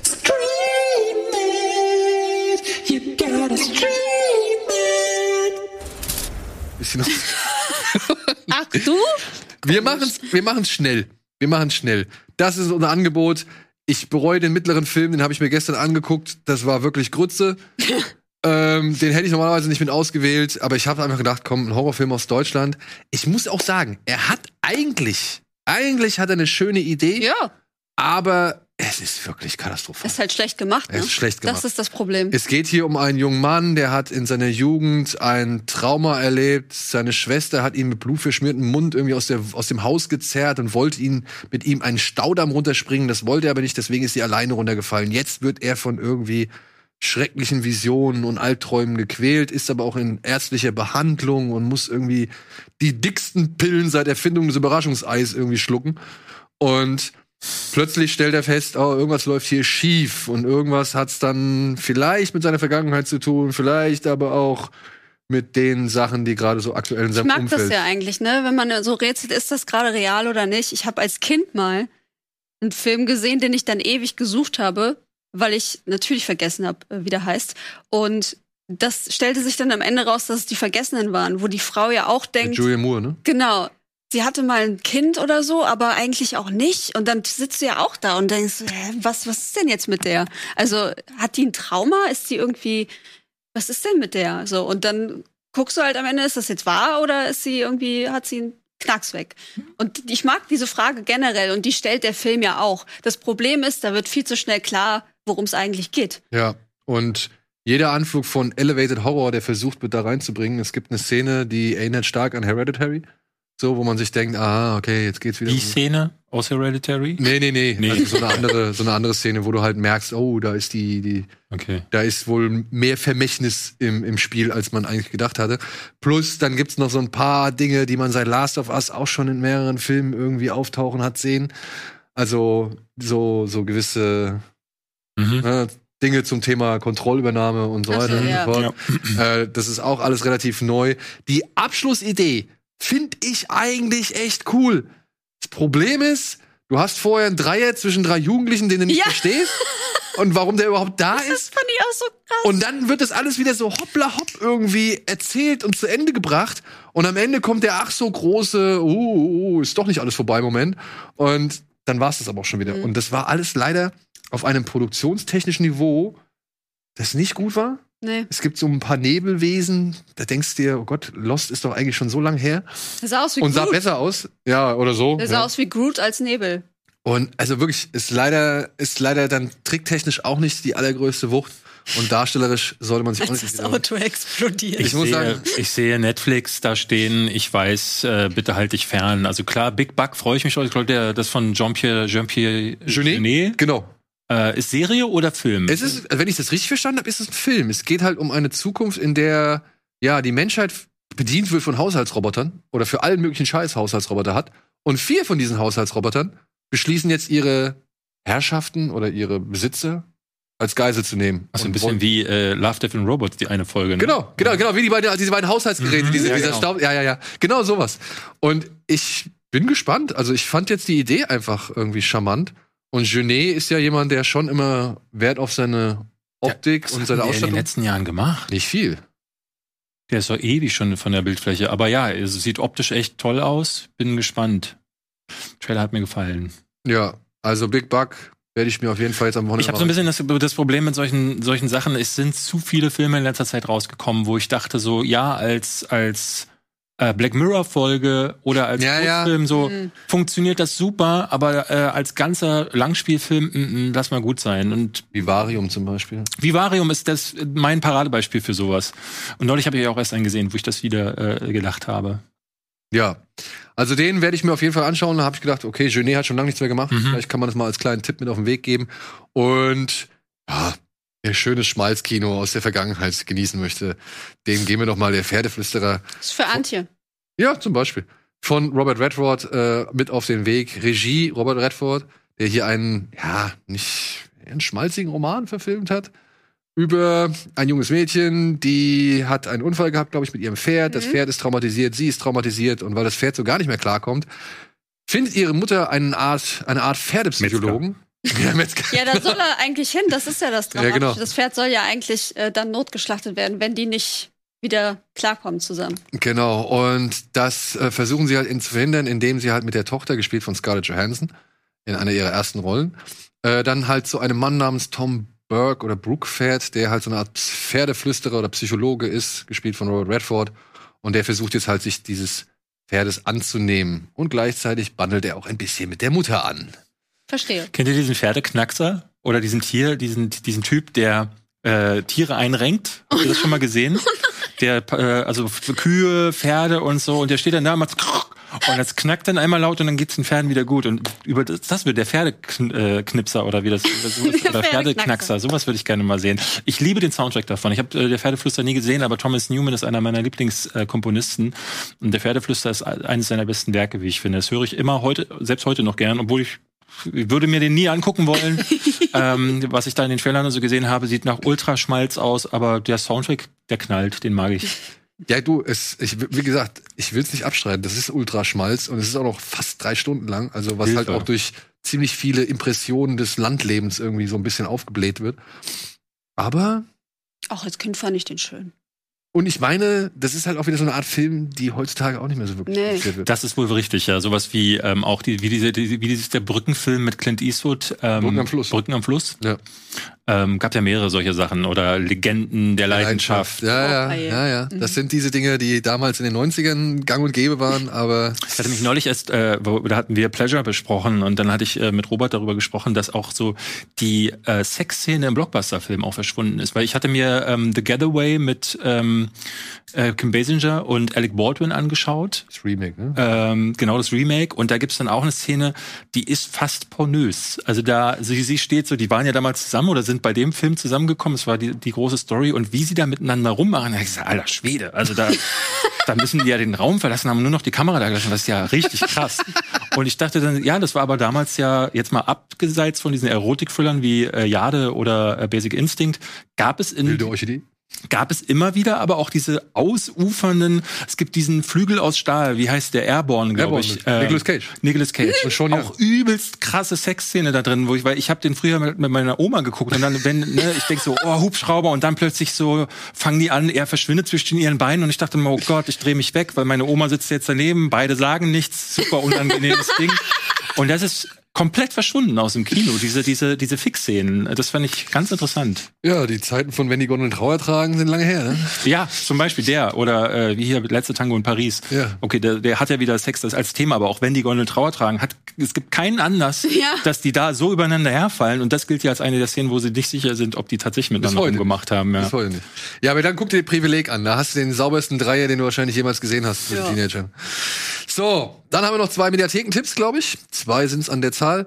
Der eine ist The Square, der ist gerade noch in der ARD-Mediathek erhältlich von Ruben Östlund. Ich mag den Film, auch wenn er nicht wirklich rund oder perfekt ist, beziehungsweise hinten raus etwas an Schwung verliert. Hier geht's um einen Museums, oh, was ist der? Kurator ist Kurator, ne? Ja, genau. Der, der kriegt sein Handy, sein Handy wird geklaut, sein Portemonnaie wird geklaut.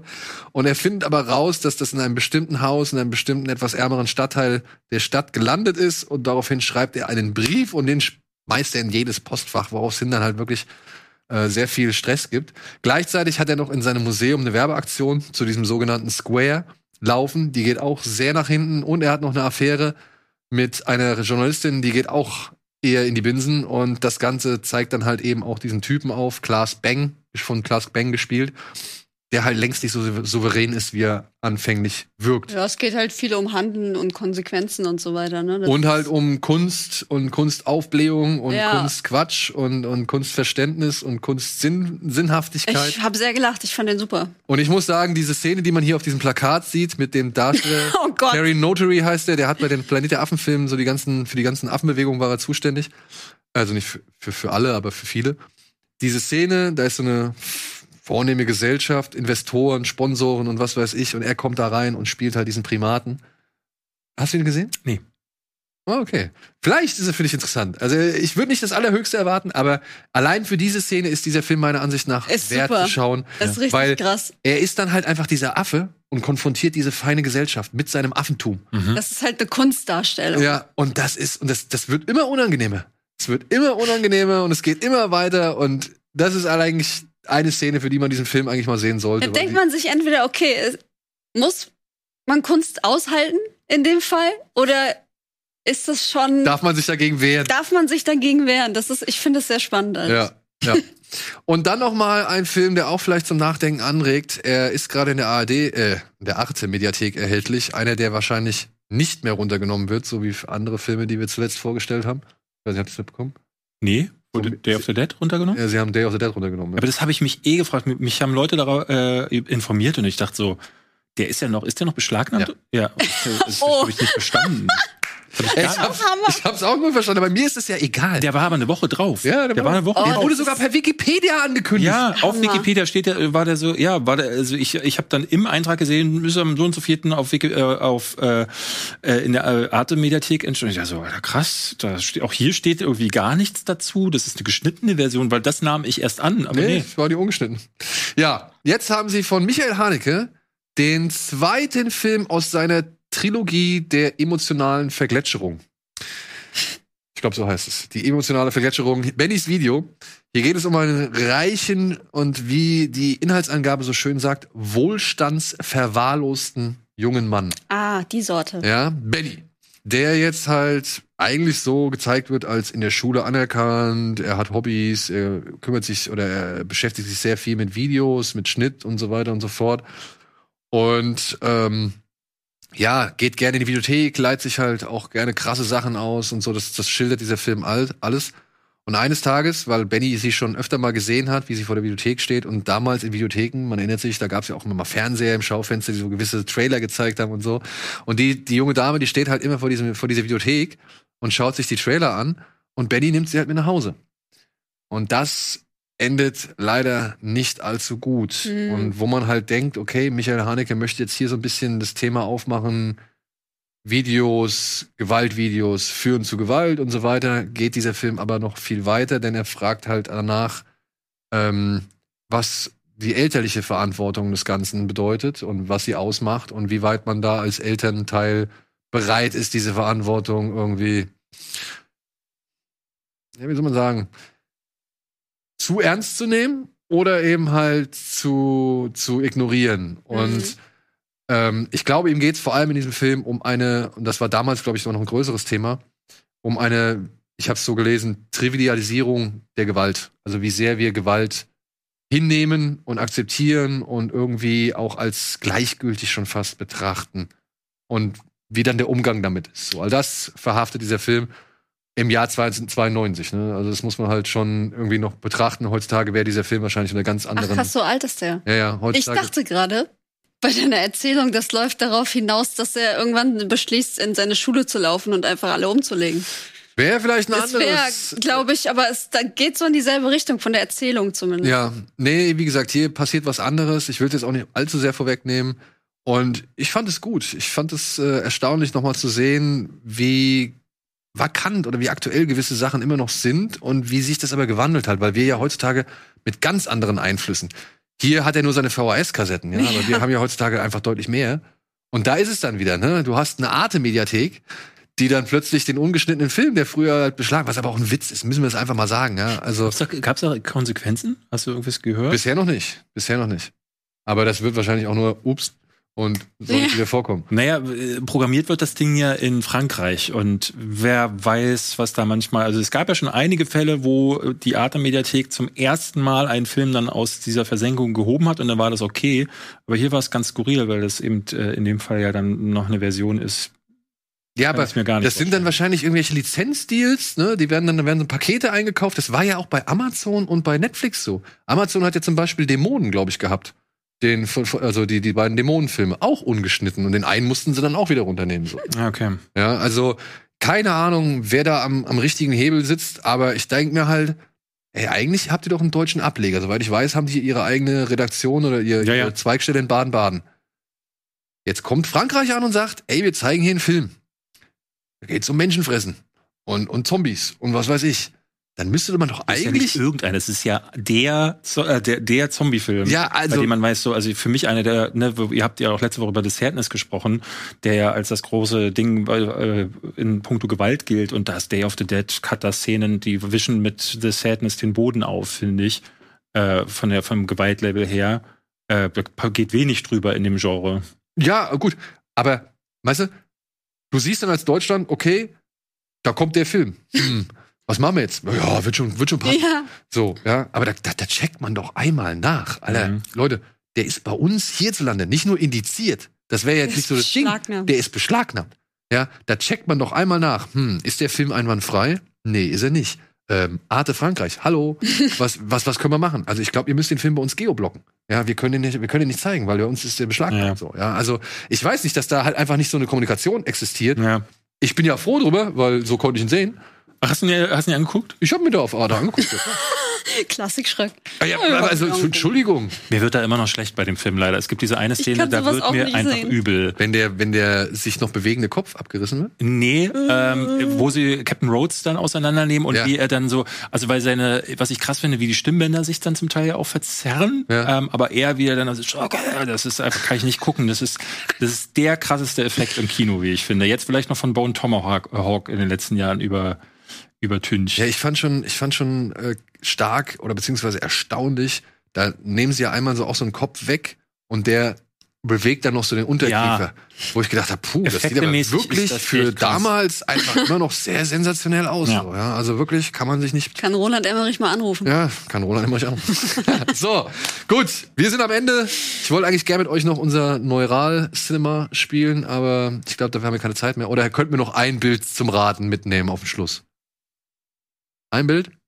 Ja? Ah, geil, geil, geil. Ich weiß nicht, hast du das mitbekommen? Nee. Es gibt eine Seite, die heißt neuralblender.com, glaube ich. Und das ist eine AI oder eine KI. Und da kann man halt einfach Begriffe eingeben und dann sammelt diese KI aus allen möglichen Informationen aus dem Internet zusammen und stellt, erstellt abstrakte Kunst. Mhm. Und wir haben halt jetzt letztes Mal schon ein paar Filmtitel eingegeben Oh mein Gott. und haben jetzt wieder ein paar Filmtitel Und wir müssen eingegeben. jetzt raten, was es ist. Ein Beispiel. Genau. Was Das das? ist Terminator. Terminator? Ja, genau. Das hat die KI gemalt. Aha. Das So. war schön. Und jetzt haben wir was Neues. Ich weiß es auch nicht. Ich weiß nicht, was er gemacht hat. Ja, gut. Paddington. Paddington. ne? Was ist los mit seinem Gesicht?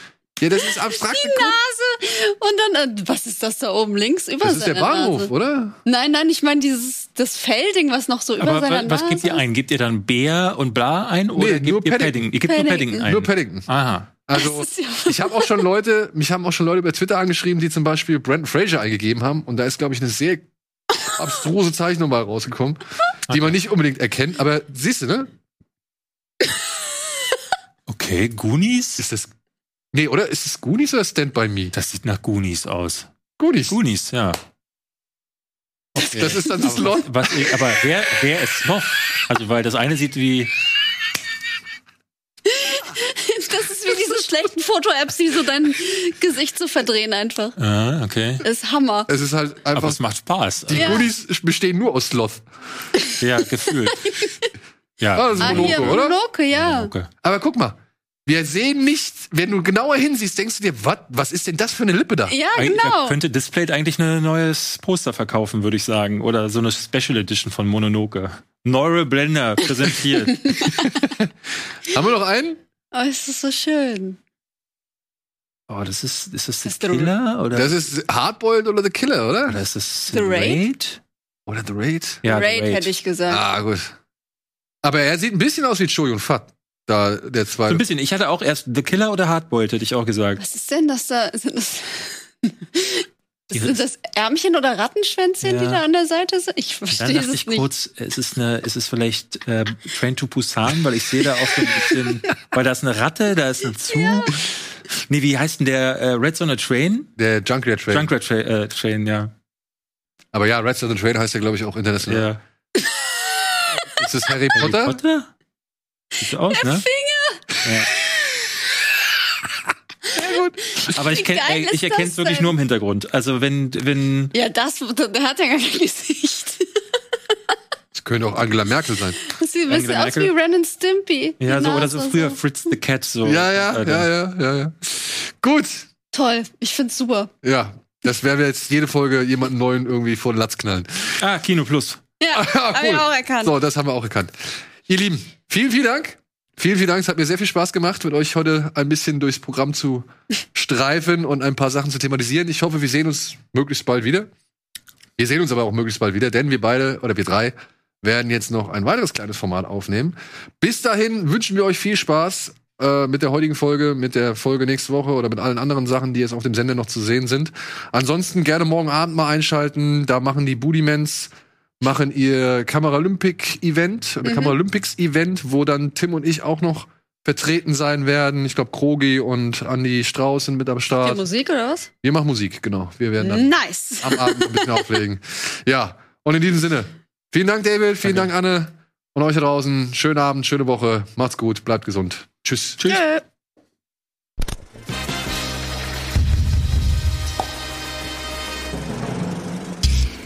Diese Sendung kannst du als Video schauen und als Podcast hören. Mehr Infos unter rbtv.to/kinoplus.